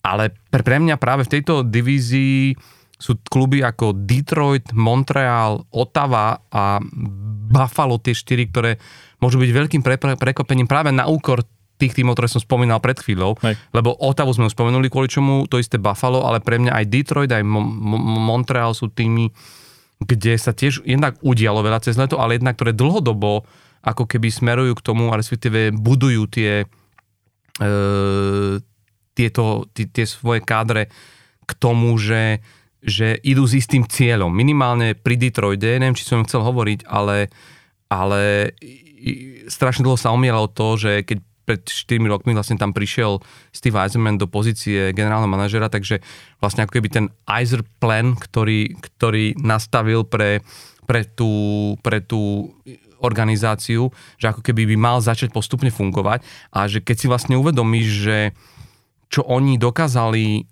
za ten čas, čo tam on je, vlastne urobiť, že on tam prišiel v apríli dvetisícdevätnásť a tiež si musím povedať jednu vec, že, že Detroit, akože klub s takou historiou, však pamätáme si, ja som, ja som z tej generácie, ktorá keď sme, som bol v tínedžer v puberte, tak to bol Detroit, Detroit, vieš, oni išli do tej, e, do tej najlepšej éry. Hral, hral, Detroit, Colorado boli najlepšie série. Hrala tam tá ruská peťka, v obrane Fetisov s Konstantinovou a Sergej Fjodorov, fenomenálny hráč, Igor Larionov na centri, uh, Viktor Kozlov, ale potom vlastne Steve Yzerman a ďalší hráči, mm. Brandon Shanahan, Shanahan, tam vtedy, že to bola silná éra. Chris vla... Draper. Chris Draper, akože to bola, tom naozaj Detroit bol synonymom, akože bol to, bol, bol to bohatý klub, vieš, ktorý si to mohol dovoliť. Hej. Vyhral tie Stanley Cupy a potom vlastne aj v tej ére po dvetisíc však vlastne, keď si pamätáš mm, mm, tú sériu, kde vlastne mm, s Pittsburghom, s Pittsburghom, kde vlastne chudák Maj Hossa bol, bol na opačnej strane a potom vlastne, keď tam prišiel tak, ale, ale ten Detroit naozaj šľapal a teraz, hmm. neviem, či si to uvedomuješ, ale Detroit nebol v play-off sedem rokov. Hmm. Se, vieš, jak sme vravali, že, že Buffalo Sabres čaká dvanásť, tak Detroit sedem rokov nebol v play-off a počúvaj, sériu v play-off naposledy vyhral v dvetisíc trinásť. To je desať rokov, hmm. čo sa fanúšikovia Detroitu mohli naposledy tešiť z vyhratej série v play-off. Čiže strašne zlá doba a myslím, že tá trpezlivosť im tiež ako keby jemne už tým fanúšikom dochádza, ale sú, lebo Yzerman je ikona týmu, čiže sú k nemu, sa dávajú ten čas a on naozaj maká, maká. A ja keď som si pozeral, že keď to nazveme, že týchto, v týchto rokoch čakacích na tú jeho robotu, on za ten čas len v prvých dvoch kolách, len keď rád prvé dve kolá, draftoval Detroit devätnásť hráčov. Hm. Že ty vidíš, jak oni to... Tak ako zbiera, keby, tie drafty, zbiera tie drafty. No. Ale hlavne, že skladá ten tím postupne okolo tej osy a vidíš, že tam ten Dylan Larkin, s ktorým akože podpísali dlhodobú zmluvu, bude mať teraz dvadsaťsedem rokov a podľa mňa oni už teraz čakajú, áno, teraz je, on je v, pr- v prime. Hráč, do ktorého to chceli stavať, je v prime a už musia ísť, ako keby, preto aj možno ten Debrinkat mm-hmm. a, a, a, a, a, a určite, určite, určite bude hrať na krídle s Larkinom, lebo potrebujú tam toho strelca a potrebujú teda do, potrebujú dokopiť navyše Debrinkat. Neviem, či to vieš, čo teraz došlo, že on sa vlastne vracia domov. Že on prichádza vlastne, on, vyr, on vyrastal v Detroite, chalan. Mm-hmm. Čiže vlastne vieš, aj tá motivácia, predved sa, že vidíš aj tie psychologické veci, ktoré ten tým vlastne rieši, keď dáva dokopy, že vie, aká to bude motivácia pre toho hráča v tom, v tom play-off pred domácim proste mestom hrať. A, a plus, čo sa mne na nich ako keby strašne, strašne ľúbi, je to, že e, na rozdiel od Buffala to majú upratané v brankovisku. Že ten Ville Husso je, je, dobre, možno ten záver sezóny mu neúplne vyšiel, tam tuším posledných desať dvanásť zápasov mal štyri góly, priemer akože naozaj už, ale tak to bol Detroit, oni hrali už potom trošku taký ten hokej, že tá obrana tiež nefungovala, ale že ten Ville Husso, ak do, do, dostane svoju porciu, že je, je to tá jasná jednotka, máš tam mm, Jamesa Reimera, ktorý je síce starý, ako dvojka, tridsaťpäť rokov, ale... ale v, tak ako dvojka. Ale v byť. San Jose odchytal štyridsať zápasov, vieš, že nie je to... Ale, neviem, či si mnohí fanúšikov všimli, tam prišiel a, a Alex Lyon. Uh-huh. Ak si ho pamätáte, to je vlastne brankár, ktorý dostal Floridu Panthers na poslednú chvíľu do play-off, keď zaskakoval za zraneného Bobrovského a vychytal to. Čiže, a je to veľký talent a, a myslím si, že, že by tam mohol akože zafungovať. Čiže v tomto smere... Uh, Ak bude, ak sa Moritz Seider pridá k tomu, že sa z neho stane fr- franchise player, tak, ak je, tak ak, akým je di, di, ten di, di, Dylan Larkin, a ak tie mladé talenty, ako je Lukas Raymond, ako je Marko Kasper, ktorý ešte neukázal toho, prečo ho ten tým akože uh, dr, prečo ho vlastne draftoval, tak si myslím, že tréner uh, Derek Lalonde má pod palcami momentálne tak vystavaný tým, že bude sa od neho očakávať, že tejto sezóne konečne po siedmich rokoch prelomí tú smolu, postupí do play-off. Nehovorím, že dňom zájde nejako ďaleko, ale je to naozaj tým, ktorý, že konečne si myslím, že budeme môcť sledovať ten Detroit, ktorý si zaslúžime sledovať v en há el. Hm. Tak je to vidieť aj na tom, že akých hráčov vlastne priviedli do týmu, vieš, že skôr takých už tých skúsenejších teraz, že presne už na také ako keby doplnenie toho týmu. Prišiel, tak, okrem tých, čo si spomínal, prišiel aj Shane Gostisbehere, ofenzívny obranca, Jeff Petrie zase, aby vystúžil akože defenzívu, a, ale, ale e, podarilo sa im získať aj J D Comfra e, z Coloreda, ktorý mal päťdesiatdva bodov minulý rok, a takisto Daniel Sprong zo Sietlu, ktorý mal štyridsaťšesť bodov v šesťdesiatšesť zápasoch, a to on hral nejakú tretiu, štvrtú formáciu. Takže... a navyše aj Klim Kostin prišiel hmm. z Edmontonu. ktorý zase dá tomu týmu aj nejakú tvrdosť dodatočnú. Mm. Takže stavajú to proste tak, že už chcú naozaj do toho play-off. Ja som bol veľmi zvedavý, že či sa im podarí dohodnúť s tým Dylanom Larkinom, lebo tam boli viaceré špekulácie o tom, že chce ako keby odísť, ale nakoniec sa teda dohodli. Takže to je podľa mňa pre nich základ, lebo naozaj, že kapitán, dvadsaťšesťročný, dvadsaťsedem, tak ako hovoríš, že ide do toho primu a keď mu tam teraz vlastne získali ešte aj Debrinkata, tak... Ja si myslím, že jeho presvedčilo to, že ten Steve Yzerman už musel oznámiť, že toto je ukončenie rebuildu. Hej, že už že musia už, ísť, už, už musíme ísť, že, že už sa to nedá ďalej ako keby, ako keby s, tým, s, tým, s tým špekulovať. A bolo tam pár výmen, ktoré ja, ja som nechápal, aj ten spomínaný jé té Confer, vieš, akože jednak takého hráča tam už majú, tento typ, však Andrew Cobb je presne ako keby jeho kopia dvojčka a podpísať jé té Confera na päť rokov za päť celá jedna mi príde, že vieš, mm, čakajú, že bude asi napredovať, no. Asi, hej, no, ale akože, ale, ale každopádne, odhľad od toho si myslím, že, že ten Yzerman to naozaj e, robí dobre a že otázka je skôr tá, že či ten rebuild je dostatočne silný na to, aby, vieš, alebo ten Dylan Larkin, akože on je franchise player, ale nikdy okolo sa ne, nemal, ani mu ten Yzerman zatiaľ neponúkol to, že, vieš, že ja som zvedavý, či konečne on urobí aspoň tých deväťdesiat bodov, či sa z neho stane ten elitný mm-hmm. vieš, uh-huh. elitný hráč ligy, lebo, lebo ak chceš takýto tým priviesť, ty musíš byť ako keby tá hviezda hviezda, vieš. Že keď si mal teraz povedať, že kto je hviezdou Detroit Red Wings, tak čo povieš? Vieš? Mor- Moritz Seider. Hm?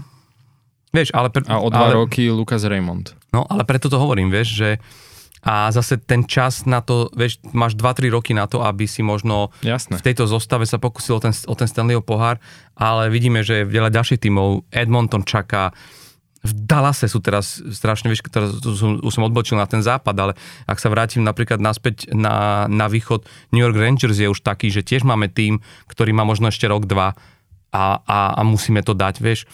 Čiže, hovorím, je tam strašne veľa ako keby tých tímov, ktoré sa do toho tlačia a otázka je, že či ten Dylan, Dylan Larkin ukáže to, je, že je tak silný mentálny vodca a tak, vieš, lebo keď si pozrieš, koho majú iné týmy s kapitánskym C-čkom na týchto pozíciách, v tých tímoch, ktoré ašpirujú na ten Stanleyho pohár, tak fú, vieš, je to je to, je to niekde inde, no a, a tu v tomto prípade, jak si vravel o tom doplňaní toho kádra, tak áno, spomínali sme tu strašne veľa mladého talentu, ale hráčov, ktorí majú reálnu skúsenosť s tým Stanleyho pohárom, je tam strašne málo, vieš, mm. že...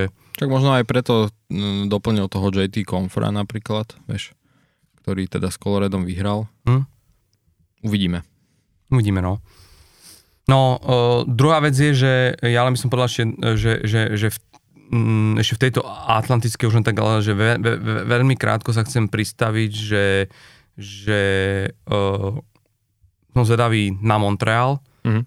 lebo akokoľvek je to tým, ktorý mnoho, mnoho, mnoho odpisovali, furt nesmieme zabúdať na to, že sú to len tri roky, čo bol vo finále Stanleyho pohára a nehovorím, že to bolo akože úplne, úplná náhoda, lebo nejako sa tam museli dostať, ale myslím si, že je to tým, ktorý Uh, bude zaujímavý aj skrz to, že tam hrá náš Ju, Ju, Juraj Slafkovský a všetci čakajú, že to by mohla byť jeho pre, prelomová sezóna, ale aj skrz to, že naozaj uh, ten gé em Kent Hughes tiež urobil pár zaujímavých ťahov a podľa mňa zbavil sa zbytočne predražených hráčov, ako je Mike Hoffman, ako je Jeff, Jeff H. Petri a práve uvoľnil ten priestor na to, aby, aby, aby tam získal akože hráčov, ktorí, ktorí môžu byť zaujímaví.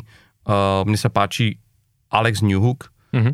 ktorý, dobre, v Colorade mu to nevyšlo, tam chceli z neho robiť veľmi silno toho druhého centra, ale myslím si, že to Colorado tam mal taký pretlak, aj taký iný štýl hokeja, že ja si myslím, že by mu to mohlo ako keby e, tu nasedieť, navyše nemá Montreal momentálne na posti centra nikoho takého, ktorý by ako keby sa tlačil na, na to miesto, čiže mu to môže sadnúť, bude vedieť, že to miesto tam má isté, či už bude hrať s Kirby Dachom, Alebo, alebo k nemu posunú práve na, na, na nášho Jura Slafkovského, že, že to by mohlo, uh, mohlo zapasovať. A jediné, čo tam môže byť zaujímavé, je, že, že v tom, aby sa oni posunuli niekam, kam podľa mňa tento silný kanadský klub z históriou patrí, je, je tá obrana, že, že oni v Lani mali štvrtú najhoršiu obranu, aj v počte gólov, aj v počte, aj v kvalite osl- oslabení. A keď si pozrieš, že tam akože polovička tej obrany sú mladí hráči, Gule, dvadsaťjeden rokov, Kaden Gule, Arber Čekaj má dvadsaťdva, Jordan Harris má o rok viac, dvadsaťtri. Akože aj keď boli vynikajúci, však, však Arber Čekaj bol dru- druhý v počte boričekov v týme minulú sezónu. Uh, Kaden Gula, dvadsaťjedenročný obranca, hral cez dvadsať minút, že tu sú tie príklady tých hráčov. Navyše vidíš, že aj ten tým vidí, že toto je slabina, však koniec koncov ťahali na, na, na, na drafte uh, Davida Reinbachera, mm-hmm. ktorý je tiež vlastne uh, obranca, čiže vedia, kde ich topánka tlačí. A som strašne zvedavý na tento tým práve skrz to, že že keď si pozrieš to vpredu, čo majú, že či už ide o Caulfielda, o Nika Suzukiho, takto, že môže to byť naozaj tiež zaujímavé. Čiže Atlantická divízia bude podľa mňa hrať úplne top a, a teším sa na tie týmy. No. Ja som hlavne pri Montreale zvedavý, že lebo keď si zoberieš, tak oni minulý rok skončili vlastne aj preto tak, ako skončili, že oni mali naozaj veľmi veľa kľúčových hráčov zranených na veľkú časť sezóny. Vieš, že keď si zoberieš, že Kirby Dach odohral iba päťdesiatosem no. zápasov, Cole Caulfield iba štyridsaťšesť zápasov, Mike Matheson v obrane iba štyridsaťosem zápasov. Tak aj Juraj Slafkovský koniec koncov, vieš, hey, odohral jo- tridsaťdeväť. Josh ne... Anderson, dobre, šesťdesiatdeväť, ale aj tak, proste je to, je to málo, hej.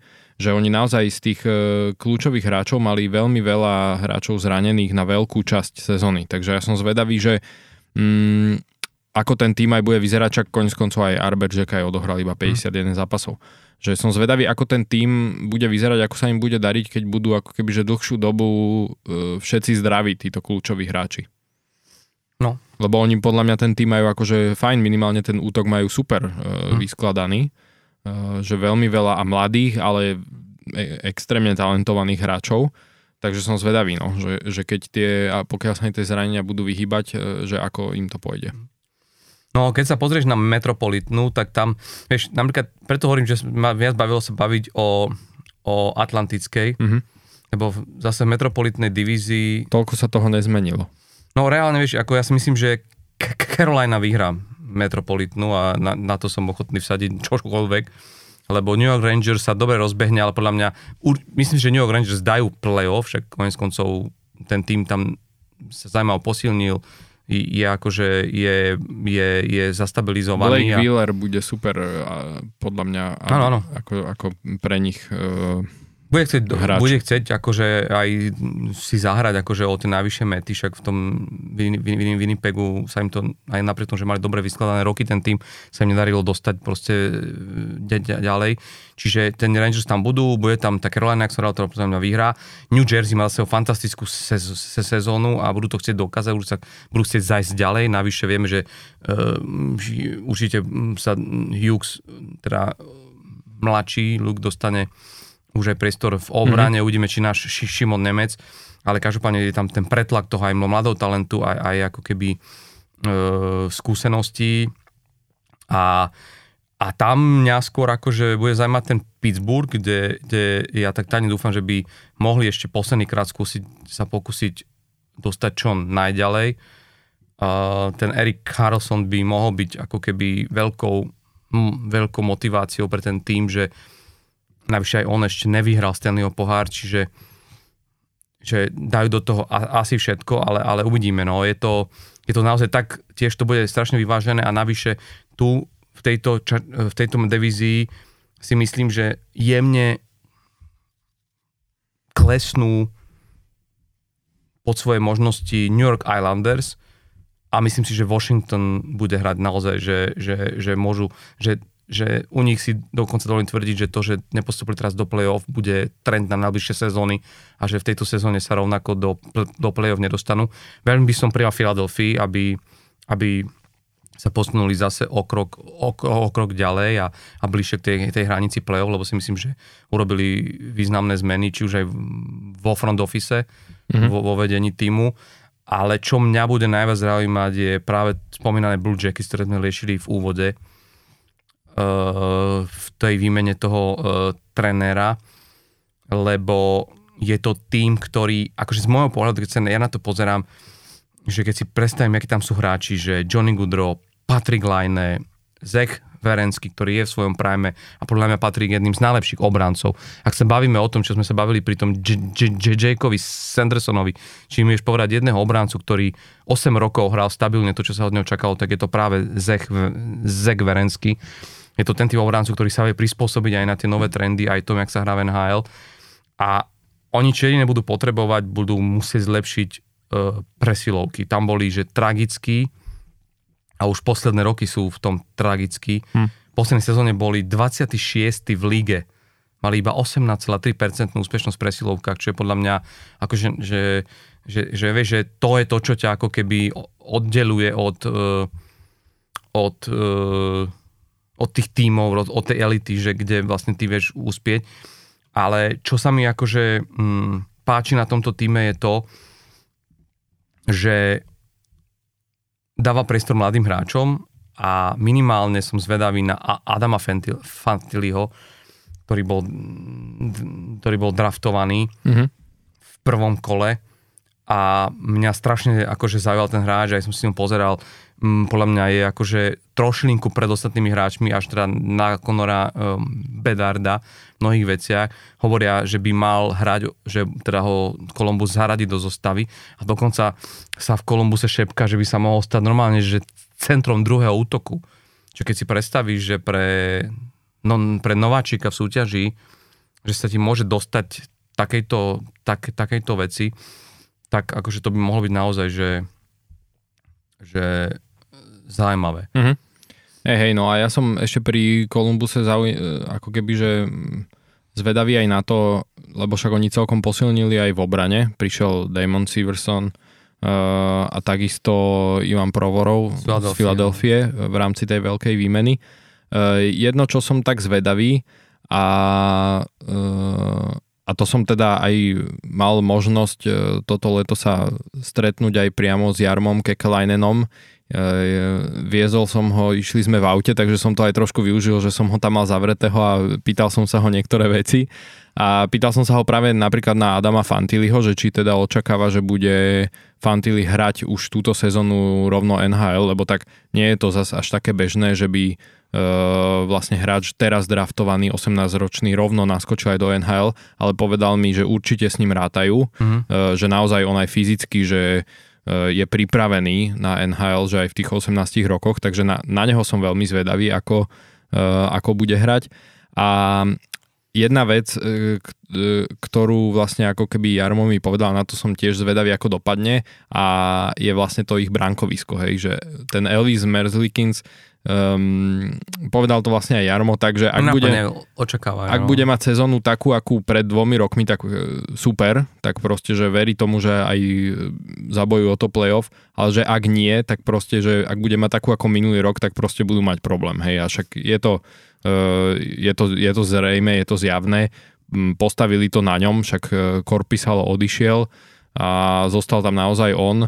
A tá minulá sezóna bola naozaj slabá, takže bude veľmi záležať na tom, že ako, um, ako proste on zachytá, lebo tie, tie, to posilnenie obrany ti v konečnom dôsledku môže potom byť na nič, pokiaľ, pokiaľ proste ten brankár ťa nepodrží. Ale im sa tam už tlačí aj ten mladý ruský brankár, tá, da, da, Daniel Tarasov, alebo Taras Danilov, teraz neviem, ale taký, že celkom šikovný chalanisko, že, že uvidíme, že, vieš, že, že asi majú nejakú zálohu vymyslenú v prípade, že by to tomu uh, Merlincovi nejako nešlo. Hej, len máš to zase nevyskúšaného v podstate brankára, vieš, ktorého postavíš do bránky a čakáš od neho, že ti vychytá playoff.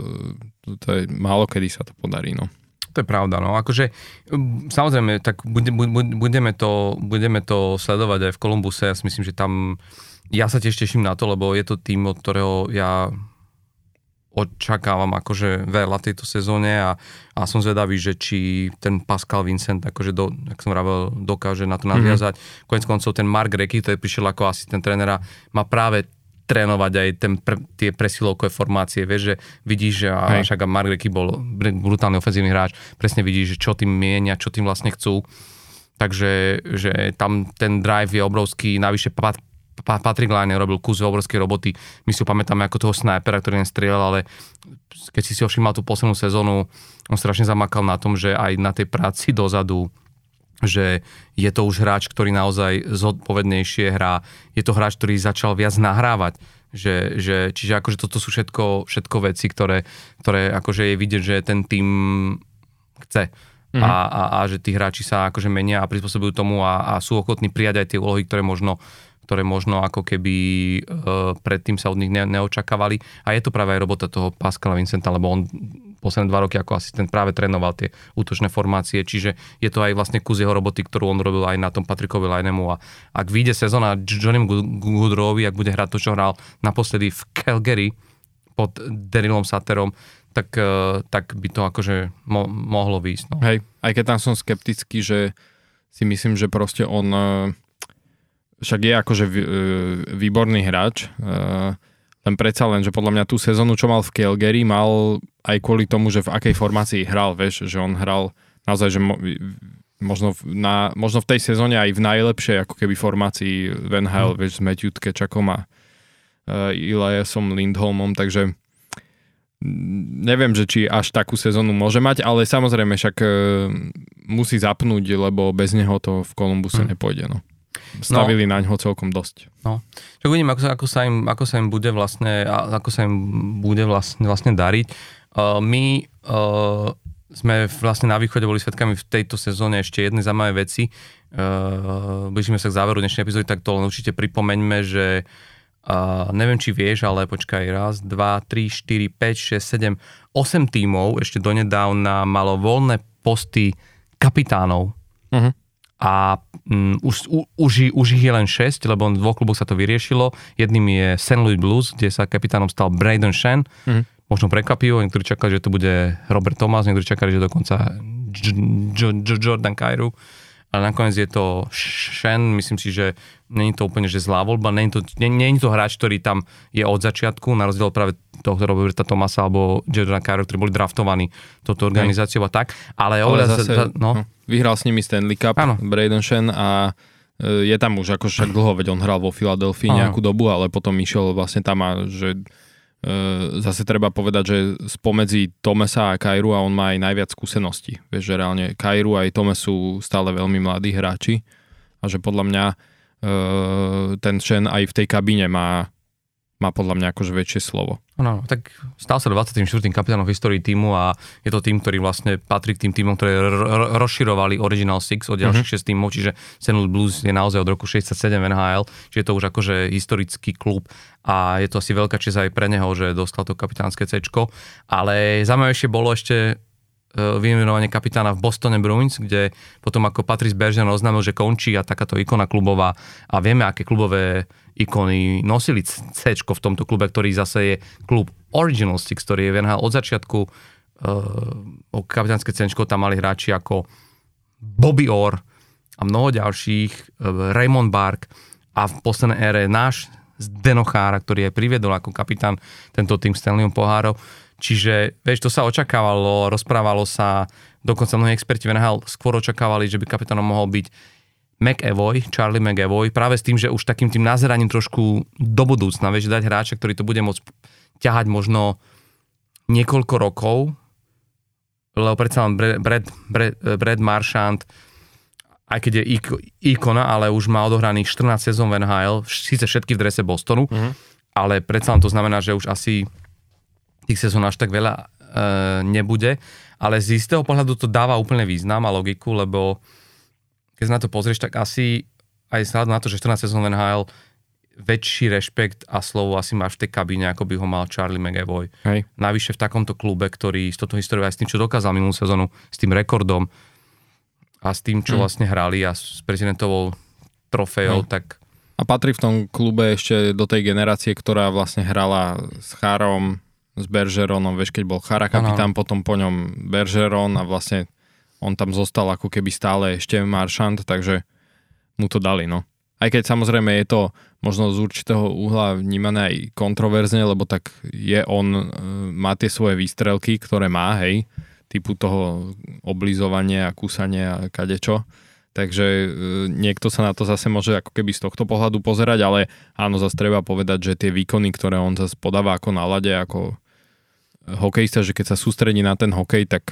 Vieš, ale mnohí možno vravia, že možno táto kapitánske cečko ho práve že dá do tej polohy, že už, že už sa od neho bude čakať, že už musí ísť na tom ľade trošku aj vzorom tým mladým hráčom. Že dospeje, akože. Že možno dospeje, uvidíme.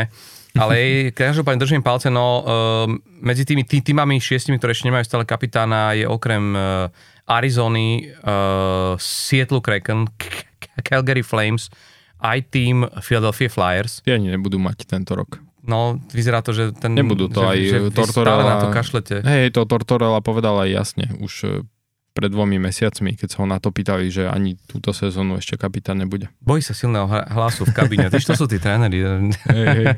Ale na kapitána čaká aj Chicago Blackhawks a ja som strašne zvedavý, či urobia takúto... Lebo pamätáš sa, ako to urobilo Edmonton Oilers, že dali veľmi mladému McDavidovi mm. kapitánske cečko. Všetci boli prekapení, že takomto mladom hráč, hráčovi da, dať tú zodpovednosť za to slovo v kabíne a tú, tú úlohu je veľmi náročné.